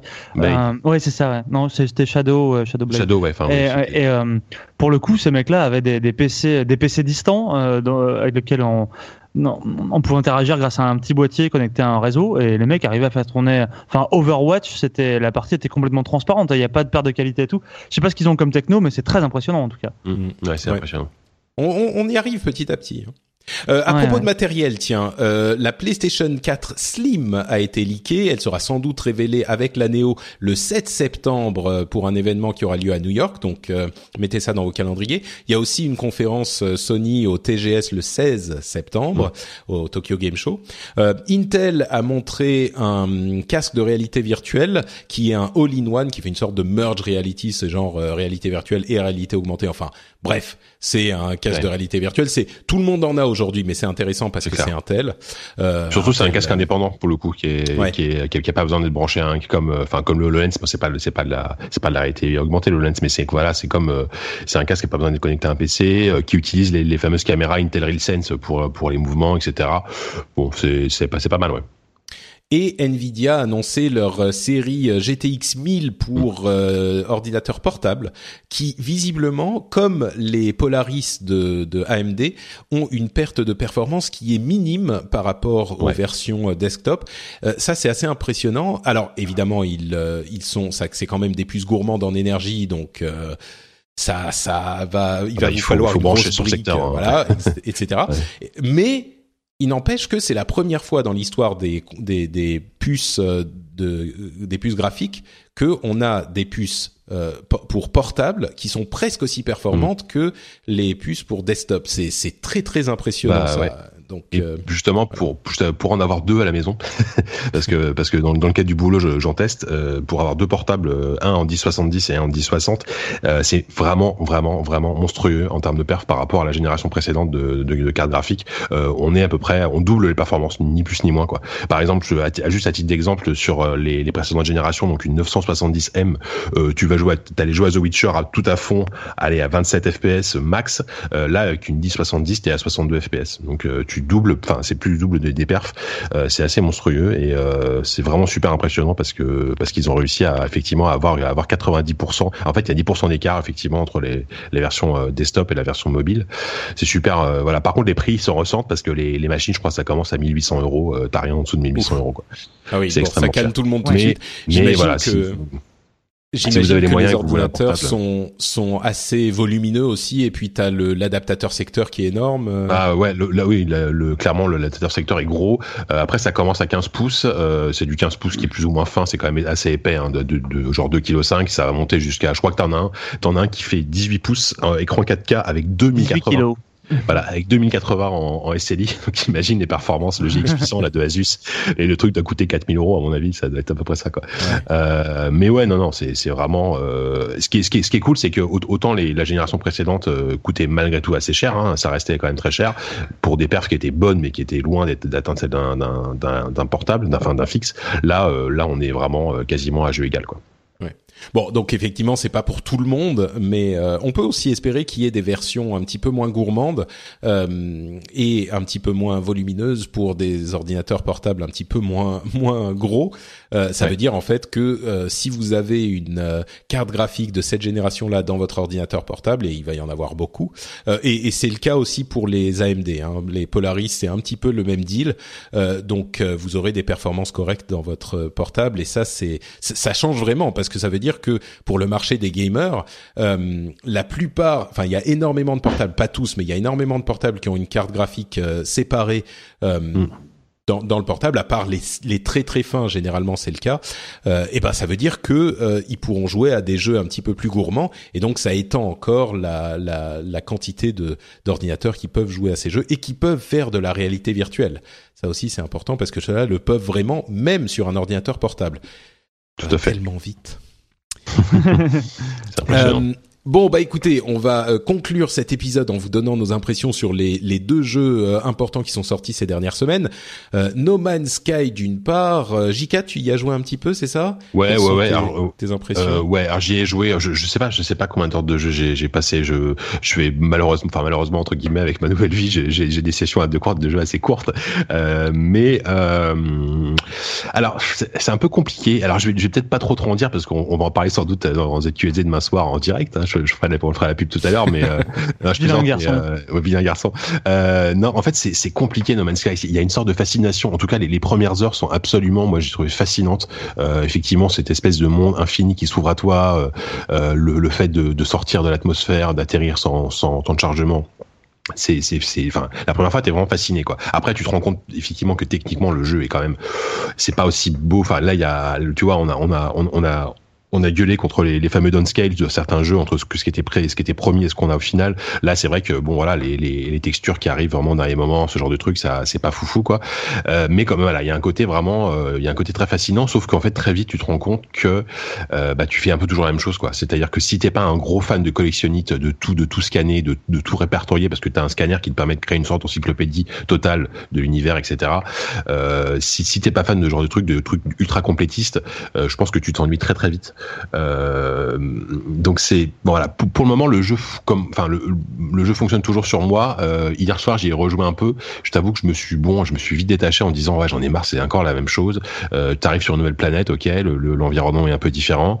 Euh, tu scannes deux trois trucs, on dit allez, faut repartir parce qu'en fait c'est un jeu qui est énormément basé sur le grinding, donc le fait de récolter des ressources tout le temps, tout le temps, tout le temps, tout le temps pour recharger ta combinaison, pour pour recharger ton ton vaisseau, pour améliorer ton vaisseau, etc. Donc tu fais que ça quoi. Tu fais littéralement que ça et tu, re, tu revends des ressources, t'en rachètes, etc. C'est vraiment que ça.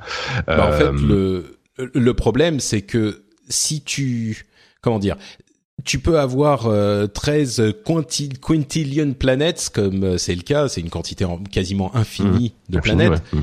Bah, si t'en as quatre et qu'elles se répètent à l'infini, euh, alors après, ouais, elle se, elle se répète pas en termes en termes d'environnement. Non, non, mais ce que je veux dire, ce que je veux dire, c'est que c'est un petit peu toujours les mêmes, quoi. Voilà. T'as des environnements un petit peu différents, mais même ça, c'est pas. Ouais significativement différent tu vois t'as pas des trucs t'as des patterns euh, quoi voilà t'as pas des trucs où il y a des immenses canyons et des montagnes incroyables et des moi j'ai jamais vu il y a plein de gens qui ont posté des photos de leur planète et des j'ai jamais vu des trucs où je me suis dit ah oh, putain ça c'est un truc que j'ai pas du tout vu dans mon expérience de jeu c'est juste des couleurs un peu différentes une plus grosse euh... tu vois il y avait pas des trucs qui m'ont estomaqué dans ce que j'ai vu. Il n'y a pas de, de... Et forcément, t'en fais 13 quintillions euh, ou extillions.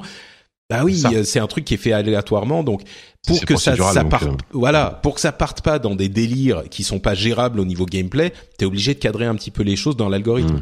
Mais moi sûr. aussi, j'ai été un petit peu, euh, j'ai été un petit peu déçu. J'ai été très déçu par les, le début, la première demi-heure où on te, parce que le jeu est vendu avec le fantasme mmh. du euh, justement voyage interplanétaire, et le début, tu commences, t'es es sur une planète et tu peux pas décoller quoi. T'es sur une planète ouais. et il faut passer une heure à collecter des matériaux bizarrement. C'est c'est très très mauvais comme et, expérience. Et surtout, je trouve que c'est c'est un tuto qui est quasiment absent. Au début, t'es perdu dans dans l'inventaire, tu comprends pas comment faire pour recharger ton, ton truc. Enfin, c'est c'est très mal expliqué quoi. Disent... Au, début, j'ai vraiment. Je, je suis d'accord. Et il y a des gens qui disent ah ouais, mais c'est justement un jeu qui tient pas par la main. Euh, c'est très bien. Peut-être, c'est possible. Mais moi, j'ai l'impression que c'est plus parce qu'ils l'ont fait en 10 minutes. Ils avaient pas le temps de faire l'expérience le, le, de début.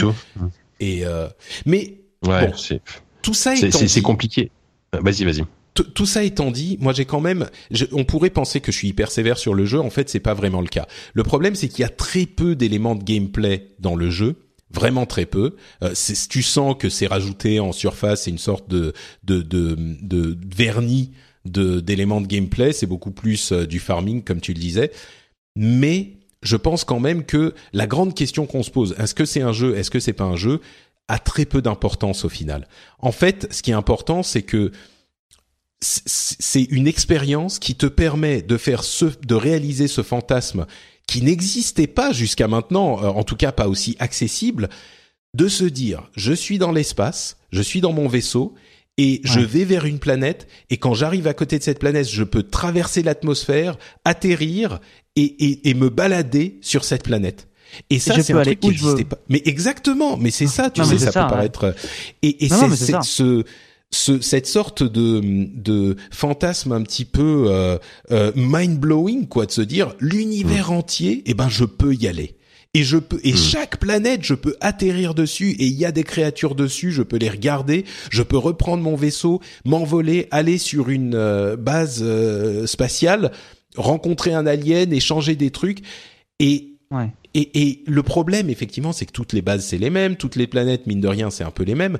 Mais le fait que ce truc existe, que ce truc soit possible, alors il y aura mille jeux qui arriveront plus tard, qui le feront encore mieux. Et, et on parlait de Star Citizen tout à l'heure, et c'est visiblement un truc qui fera au moins beaucoup mieux que ça.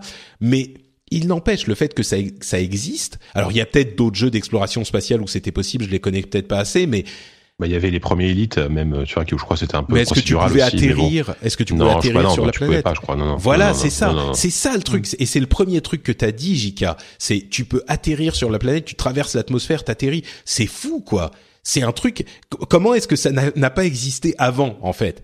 Et cette ouais, expérience-là Bah, vaut c'est ça pour qui a moi le valu fait que ce jeu existe. jeu en même temps. Ah, complètement, ouais. Ouais. Et, et pour le coup, les, les, les, les- le, le jeu est finalement ce à quoi on s'attendait, c'est-à-dire que c'est un jeu d'exploration pure, euh, avec euh, sans, un, bac- un gros bac à sable, tu vas où tu veux, tu fais à peu près ce que tu veux. Il y a vaguement un fil conducteur là au début, tu peux suivre Avec Atlas, pour Atlas, arriver au centre de la galaxie, etc. Bon, ok, c'est c'est c'est intéressant. Il y a quelques interactions avec des aliens, euh, mais là-dessus ils nous ont pas menti les développeurs. Et moi, moi je trouve que voilà, malgré Alors, les gros a- il défauts, y a la vidéo, il y a la vidéo où il te montre, euh, tu sais, le brontosaure que tu vois avec euh, un paysage sublime Ouais. et la musique et tout. Et puis le, de, ensuite il te montre ce que c'est dans le jeu vraiment, une sorte Ouais. de, de machin qui saute sur un pied ridicule. Bah oui, forcément, ça va arriver, mais à mon sens, Mhm. C'est, c'est, ouais, ouais. Et puis, faut, faut pas oublier que No Man's Sky, c'est un petit projet, quoi. Enfin, les, les je crois qu'il 12 doit y avoir personnes. 30 personnes chez, Même, 12 ouais. personnes. Ouais, Enfin, c'est ça, ouais. ça reste un jeu, c'est un jeu indé, hein, euh, typiquement en termes de, de, de, de la façon de process, de la façon dont c'est fait, qui a été récupéré par Sony, qui a été mis en avant. On a l'impression que ça s'est vendu comme un triple A avec euh, 300 personnes. Non, c'est, je trouve que pour le coup, euh, malgré tous les défauts que peut avoir le jeu, moi j'ai un respect immense pour les, pour les, pour les mecs qui ont fait ça, parce que c'est quand même un, exploit euh, d'avoir fait ça. Il y a une base pour faire quelque chose, et, euh, typiquement c'est le genre de jeu peut-être qui, à force de patch, à force de mise à jour, à force de petites choses qui va changer, peut devenir euh, vraiment intéressant à jouer, quoi. Bah, surtout les mecs de Hello Games ont dû avoir tellement de pression après leur mise Ouais. en avant par Sony que je pense qu'ils ont dû avoir euh, un fin de- euh, une fin de développement qui doit être peuplée d'insomnie euh, assez formidable. Non, Ça et puis doit en être plus, très le, compliqué. le, le, le jeu a l'air de bien se vendre. Là, je viens de voir Oscar Le Maire qui a, qui a tweeté qu'il est euh, en France, Oui. en tout cas, ou en Europe, il est, il est deuxième des, des ventes. Euh, Bah. c'est, cool. Enfin, c'est cool. Après, évidemment, la hype retombe très vite parce que les gens se rendent compte qu'on s'ennuie, on peut s'ennuyer assez vite. Mais en même temps, euh, c'est un jeu qu'il faut acheter en connaissance de cause, quoi. Parce que Bah. c'est une expérience fascinante. C'est t'as envie de voir le truc. C'est de la faci... No Man's Sky, c'est fascinant, on va dire comme comme l'espace peut l'être. Effectivement, c'est Oui. c'est vertigineux, c'est infini, c'est tout ce que tu veux. Mais le problème, c'est que c'est- ça a aussi l'air d'être un peu ennuyeux comme l'espace peut l'être. C'est-à-dire que bon, bah c'est grand et c'est vide, il y a ouais. rien. une bonne c'est un peu les simulation. deux, tu vois. Mais, Ouais. mais en fait, bon, d'une part, il y a euh, Steam, Sony et, et d'autres qui remboursent le jeu maintenant. Euh, si vous n'êtes pas content, vous pouvez vous le faire rembourser. Il y a beaucoup de gens qui n'étaient pas contents. Il y a mine de rien. Sony rembourse le euh, jeu Ouais, ouais, ouais. Sony accepte de rembourser le jeu visiblement. C'est, j'ai, j'ai, j'ai vu ça ce matin en fait. Euh, mais, mais il y a aussi euh, des gens qui disent, avec raison, ils avaient promis que ça serait un jeu multijoueur et ils sont restés hyper hyper euh, vagues sur est-ce que c'est effectivement un jeu multijoueur. Et on le sait c'est pas un jeu multijoueur. Si t'es si par par un hasard infini tu es sur la même planète que quelqu'un d'autre et c'est arrivé euh, il y a quelqu'un justement sur Reddit qui a posté le truc. Tu peux pas voir la personne. C'est pas un Non. jeu multijoueur. Et euh, ils sont restés hyper vagues. Quand on leur posait la question directement est-ce que c'est un jeu multijoueur ils disaient Mm, oui non pas vraiment. Enfin disons que un peu peut-être. Bon ils disaient c'est un petit peu comme Dark Souls ou euh, Journey ou ce genre de choses. Et oui tu peux voir voilà, mais, mais tu peux voir les trucs que les gens ont nommés euh, sur une planète, mais bon, ils auraient pu dire non, c'est pas multijoueur. Tu peux voir ce que les gens ont nommé et donc tu laisses une trace, mais euh, mais ils l'ont pas dit. Par contre, là où je suis pas d'accord avec toi, Jika, c'est que c'est pas Sony qui a hypé le jeu, c'est les- la communauté qui C'est, a c'est hypé Sylvain le qui jeu. disait ça. Ah bon, j'avais l'impression que tu disais- ça, Bon, non, mais- alors, euh, je pense pas que ça soit Sony qui a hypé le jeu. pas, hein. Oui, ils sont Ouais. ils, ils ont euh, euh, ils ont raidé la la hype énorme qui a été développée par la communauté mais je suis convaincu qu'au départ, ils avaient prévu le jeu pour être un jeu vendu à 40 ou 50 euros, tu vois, pas au prix max, euh, et, et pas, c'était pas censé être leur grosse sortie de l'été, quoi. Et c'est la communauté qui a tellement overhypé le truc que les mecs ils savaient plus comment gérer, et, et donc euh, oui, ça a forcément dépassé l'ampleur de ce qu'aurait dû être le, le jeu à la base. Et pour moi, le jeu est vraiment ce qu'ils ont promis et ce qu'on pouvait ce qu'on ce qu'on pouvait en attendre si on était un tout petit peu un minimum averti. Les gens qui s'estiment trompés, même avec cette histoire de multijoueur machin, ils y mettent quand même un petit peu de mmh. mauvaise foi, je pense on est, on est d'accord. moi, je suis tout à fait d'accord. J'ai, j'ai, enfin, moi, le jeu, je l'ai carrément acheté, hein, euh, parce que j'étais, j'étais sans doute peut-être trop victime de l'hype, mais en même temps, je, je savais que, euh, je me doutais bien qu'il n'y allait pas avoir un scénario de fou avec des phases de FPS incroyables et des scripts et, euh, et, un, et des combats dans l'espace de dingue. Je veux dire, les combats dans l'espace, ils sont quand même mous du genou. Enfin, moi, j'en ai eu deux, trois. c'est pas terrible, quoi. Euh, mais malgré tout, malgré tout, pour le moment, même si je commence quand même à, à poindre, voir poindre la lassitude, dès que j'atterris sur une nouvelle planète et que je scanne la région, que je commence à me balader. En fait, c'est un jeu qui détend aussi. C'est con, mais il y a un mm. côté euh, balade. Euh, tu sais, là, le, le, le, sound design est super bon, c'est hyper zen. Euh, tu, tu, vas regarder les animaux, tu vas prendre des photos, enfin, tu vas scanner. Ça, pour le moment, ça me plaît. Voilà, mais il faut vraiment. C'est un jeu qu'il faut acheter en connaissance de cause, mais qui, qui, je trouve, malgré tout, te procure des sensations inédites. Voilà. Bah, c'est un jeu balade, c'est bien dit. C'est si t'aimes pas le fantasme de l'exploration spatiale, de se perdre dans l'espace, vraiment juste ça, bah faut peut-être passer son chemin, quoi. Euh, pour conclure, parlons donc de Deus Ex Mankind Divided, euh, auquel je n'ai pas joué, donc je vais vous laisser la parole. Euh, vos impressions sur sur ce jeu qui avait qui était quand même assez attendu après la réussite du mmh. du précédent? Bah moi je vais je vais le faire rapidement parce que je suis pas je suis pas très très loin hein, dans le jeu dans le jeu. Euh, je suis je suis hyper emballé. Enfin je suis je suis pour le moment je suis vraiment à fond dans le jeu. Euh, là on est on est totalement l'opposé d'un d'un No Man's Sky hein, parce que le jeu est très très écrit très très très très bavard. Euh, mais je trouve le jeu est, est, est, assez passionnant en termes de scénario, de ce qu'il aborde, des, des, thématiques abordées, que ce soit dans les quêtes principales ou les quêtes secondaires qui je trouve euh, sont assez bonnes, sont bien écrites. C'est des quêtes à tiroir, il se passe toujours plein de trucs etc. C'est vraiment super. Euh, après ça reste la recette Zeus Ex telle qu'elle a été posée par euh, par Eidos Montréal donc depuis le 3 depuis Human Revolution euh, qui est un, qui est qui est augmenté voilà t'as as, des zones plus grandes des euh, les, les, les hubs les hubs centrales au début enfin le, le hub central qui sert de, de on va dire de, Prague. de, voilà Prague en tout cas dans la première partie est quand même vachement plus grand vachement plus il y a beaucoup plus de choses à faire etc euh, des nouveaux pouvoirs qui sont super intéressants. Il y a encore plus euh, la cette dualité jouer infiltration jouer action qui est qui est là.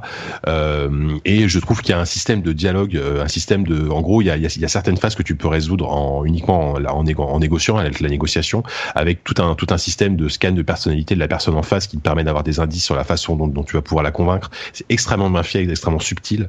Euh, c'est vraiment très très bien. Moi, j'adore ces phases-là.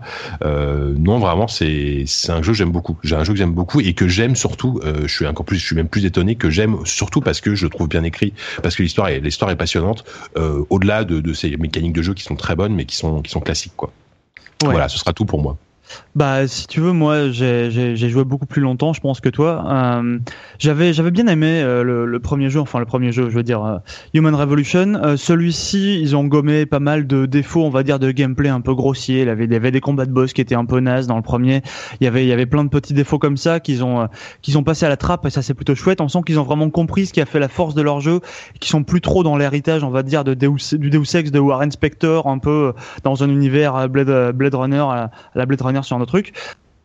Euh, et euh, ce jeu-là, en fait, au début, moi, ce qui me surprend, c'est que euh, déjà, il aborde des thématiques étrangement actuelles. ça parle, ça parle d'attentats, ça parle aussi de terrorisme, des trucs qu'on a, qu'on a malheureusement un peu trop dans les dans les médias aujourd'hui, et qu'on se retrouve qu'on se retrouve là voir avec un regard un, peu neuf. Et euh, ça aborde aussi des, des euh, autant le premier était sur le transhumanisme et la place du transhumain on va dire parmi parmi les hommes autant celui-ci parle bah, c'est le titre hein, d'une humanité euh, divisée. Donc ceux qui sont partisans de du, du transhumanisme et d'aller vers l'avant et ceux qui disent ah bah non l'être humain est une, une formidable créature naturelle tout ce que tu veux. Donc tu as, vraiment une guerre de une guerre de clans là-dedans qui s'installe plutôt bien et qui est assez délicate. j'ai entendu que le thème était était moins poussé que ce qu'on aurait pu le penser en regardant les, trailers et tout le matériel marketing promotion. Euh, toi, t'as l'air de dire que c'est pas le cas. C'est vraiment le thème central du jeu? Bah, le truc c'est que euh, c'est vraiment une toile de fond. Euh, si tu regardes l'histoire, euh, l'histoire première, c'est une histoire assez bateau, pleine de pleine de méchants qui, qui, qui fomentent des complots en réunion, qui adorent qui adorent tourner sur des fauteuils pivotants en prenant des poses théâtrales pour pour montrer qu'ils sont hyper méchants. mais mais après derrière t'as as une espèce de ville, la ville de Prague, franchement qui sert de hub pendant toute l'aventure, où on revient entre entre les missions principales, on va dire, qui sont elles un peu plus un peu plus linéaires et vraiment et vraiment très bien faites. Hein en, termes d'ambiance, elle pose une ambiance assez lourde de dictature, de, de, de, flicage permanent. Après, juste, c'est très bien fait, mais il y a un côté un peu euh, vieillot, mais dans le bon sens, je trouve. on n'est pas du tout dans un open world à la Watch Dogs, un truc avec euh, qui fourmille de monde, etc. T'as genre 3-4 PNJ qui se baladent, c'est un peu un peu rigide et tout. T'as l'impression de revenir dans, dans bah, ce que ce que t'avais dans les précédents Deus Ex, quoi. Mais euh, artistiquement, ça fonctionne, je trouve, quoi artistiquement ça fonctionne et surtout t'as as, l'impression que le jeu que, que, la ville est toute petite. T'as l'impression après 4 à 5 missions que t'as déjà tout vu que t'as balisé toute la ville et tu te rends compte qu'en fait non tu peux très très vite te perdre dans te noyer dans un verre d'eau tu vois. Le truc est tout petit mais tu peux faire des, des millions de trucs je sais pas. Moi j'étais très surpris. J'attendais pas j'attendais pas forcément à ce qu'il soit à ce qu'il soit largement meilleur que euh, Human Revolution et pour moi il l'est clairement et, et, du coup, euh, est-ce que on a toujours la possibilité, encore plus, parce qu'il y avait des moments où c'était pas possible dans, dans Human Revolution, de, de faire vraiment le jeu comme on le souhaite, c'est-à-dire euh, d'y aller bourrin, d'y aller euh, en négociant, d'y aller. Oui, je pense, je pense. Je fais, Toi, t'as fait que, bourrin, mais d'accord. Non, non, non, j'ai pas mal alterné. C'est vrai que j'avais un peu, j'avais un peu rushé sur la fin pour essayer de, de, de partir avant la mmh. Gamescom en ayant terminé le jeu, mais, mmh.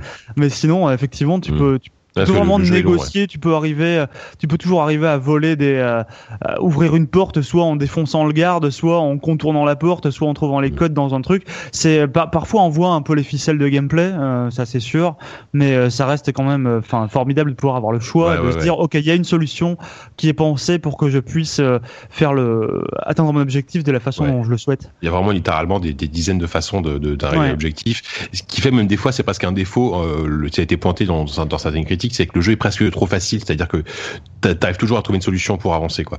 Euh, parce que parce que il suffit il suffit d'observer, tu vois un conduit que t'avais pas vu, hop, il suffit de déplacer une caisse et hop, c'est bon.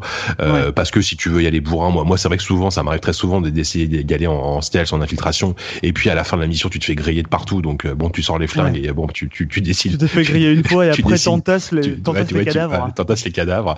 Mais c'est c'est cool. Enfin moi c'est ça que j'aime dans ce genre de jeu. J'ai pas envie que euh, ça y est, je me suis fait griller, je recommence au checkpoint d'avant, ça ça m'ennuie profondément quoi. Donc euh, donc moi moi je trouve ça disons tu, tu, tu progresses assez vite dans le jeu, euh, ce qui est pas ce qui est pas un défaut pour moi hein, mais euh, moi non plus. Mais clairement clairement en termes de level design, je trouve qu'il y a mais je pense que c'est un jeu que tu peux avoir envie de refaire aussi. Ouais, JK, on ne t'entend plus. Ouais, JK, je crois qu'on t'a perdu. Je, mais je pense que ouais, c'est un jeu que tu peux vite avoir envie de refaire de plein de façons différentes pour justement essayer d'explorer toutes les solutions possibles. C'est assez fascinant.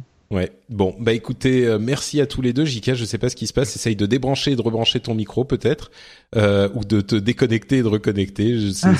C'est le dernier, les dernières minutes de l'émission et malheureusement euh, ça se.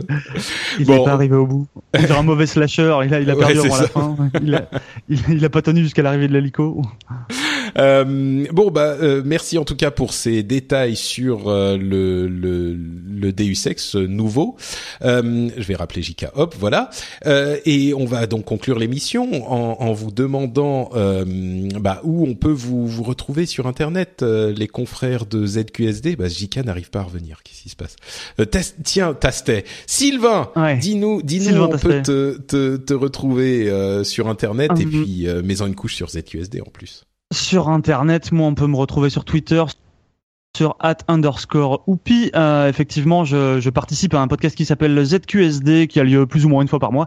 Euh, on devrait faire une émission pas plus tard que demain avec mon cher collègue Jika. Et on peut me retrouver aussi euh, en kiosque une fois par mois aussi pour le magazine JV, un magazine sur le jeu vidéo. Et qu'est-ce que vous, de quoi traitez-vous dans le dernier, dans le dernier numéro, tiens? De quoi traitons-nous dans le dernier numéro? Je crois qu'on y parle longuement de euh, Dishonored 2 qui est sur le point de sortir.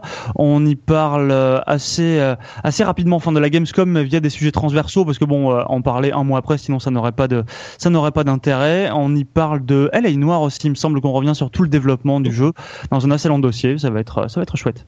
Magnifique. Et est revenu juste au bon moment. parce qu'il s'est passé, ça a coupé. Étrange. Donc voilà. Bah écoute, euh, on était en train de parler de, de, de JV, euh, le mag et de ZQSD que vous enregistrez sans doute demain, c'est ça? Ah. Euh, ouais, demain soir. Euh, demain soir avec euh, avec euh, les petits gars Yukishiro et Gotos de Gamecult, euh, on va pouvoir on va pouvoir causer bah, un peu de, de, du premium, de ce qu'ils font, de, du web. Bon, on sait pas trop de quoi on va parler, mais ça va sans doute être sympa. oui, d'ailleurs, ils ont ouais. rejoint la Presse Libre, qui est une plateforme ouais. qui permet de s'abonner à différents organes de presse. moi, je, je soutiens Gamecult depuis longtemps. Je pense que c'est une, une bonne idée de se de se réunir comme ça. Ouais. Bah, je, je, je serais curieux de savoir ce qu'ils vont en dire justement de ça et de plein d'autres choses euh, dans le ZQSD. Euh, tu passeras mon bonjour à tous ces braves gens euh, quand, vous les, quand tu les verras. Bien, plaisir. Et donc, pour ma part, c'est Note Patrick sur Twitter et bien sûr cette émission et d'autres sur FrenchSpin.fr. On a le rendez-vous tech euh, qui, qui est comme toujours euh, qui travaille à fond euh, et on a d'autres émissions qui vont revenir bientôt. Donc vous pouvez aller faire un petit tour sur FrenchSpin.fr pour voir tout okay. ça. Mais surtout, surtout, n'oubliez pas, comme je le disais en début d'émission, le 10 septembre à 3 heures au bar Le Corcoran. Euh, à Paris, euh, près du Sacré-Cœur. Tous les détails sont là encore sur le site frenchspin.fr. Euh, venez vous joindre à nous, on sera nombreux et on sera beau et plein d'énergie pour fêter 10 ans de podcast, déjà 10 ans depuis le tout premier podcast qui a été qui a été publié par mes soins et produit par mes soins à cette époque. À l'époque où le podcast existait à peine finalement. Existait à peine, c'est vrai que oui. ça existait pas depuis très longtemps, hein. ça c'est c'est certain. et oui, et j'étais tout tout timide. Je disais bonjour, je suis Patrick. Ça a bien changé. Maintenant, je suis, je vous saoule toutes les, toutes presque tous les jours euh, dans toutes ces émissions. Mais donc venez euh, fêter ça. Venez me, me, me, raconter où vous étiez quand vous avez euh, découvert le, votre premier podcast, où vous étiez quand vous avez écouté votre première émission que je produisais. Euh, combien de temps ça fait? Et ce que vous faites maintenant Il y a plein de gens qui me disent ah oui, mais à l'époque, moi tu vois, j'étais au lycée ou au collège. Aujourd'hui, je suis marié, j'ai un chien, deux enfants, etc. C'est fou, c'est c'est tellement. On a vécu tellement de choses ensemble entre eux, Azeroth.fr et puis No Watch et French Spin et toutes les émissions et tout ça. C'était ah venez partager tout ça avec nous donc le 10 septembre euh, à Paris où tous les détails sont sur le site. On vous fait donc deux grosses bises et on se retrouve dans deux semaines. Et puis, bien sûr, comme je le disais, en vrai, le 10 septembre, dans l'après-midi. Comme ça, même les, les, les banlieusards, les provinciaux peuvent passer juste pour quelques heures. C'est parfait. Ah, au 10 septembre. Ciao à tous. Au revoir. Salut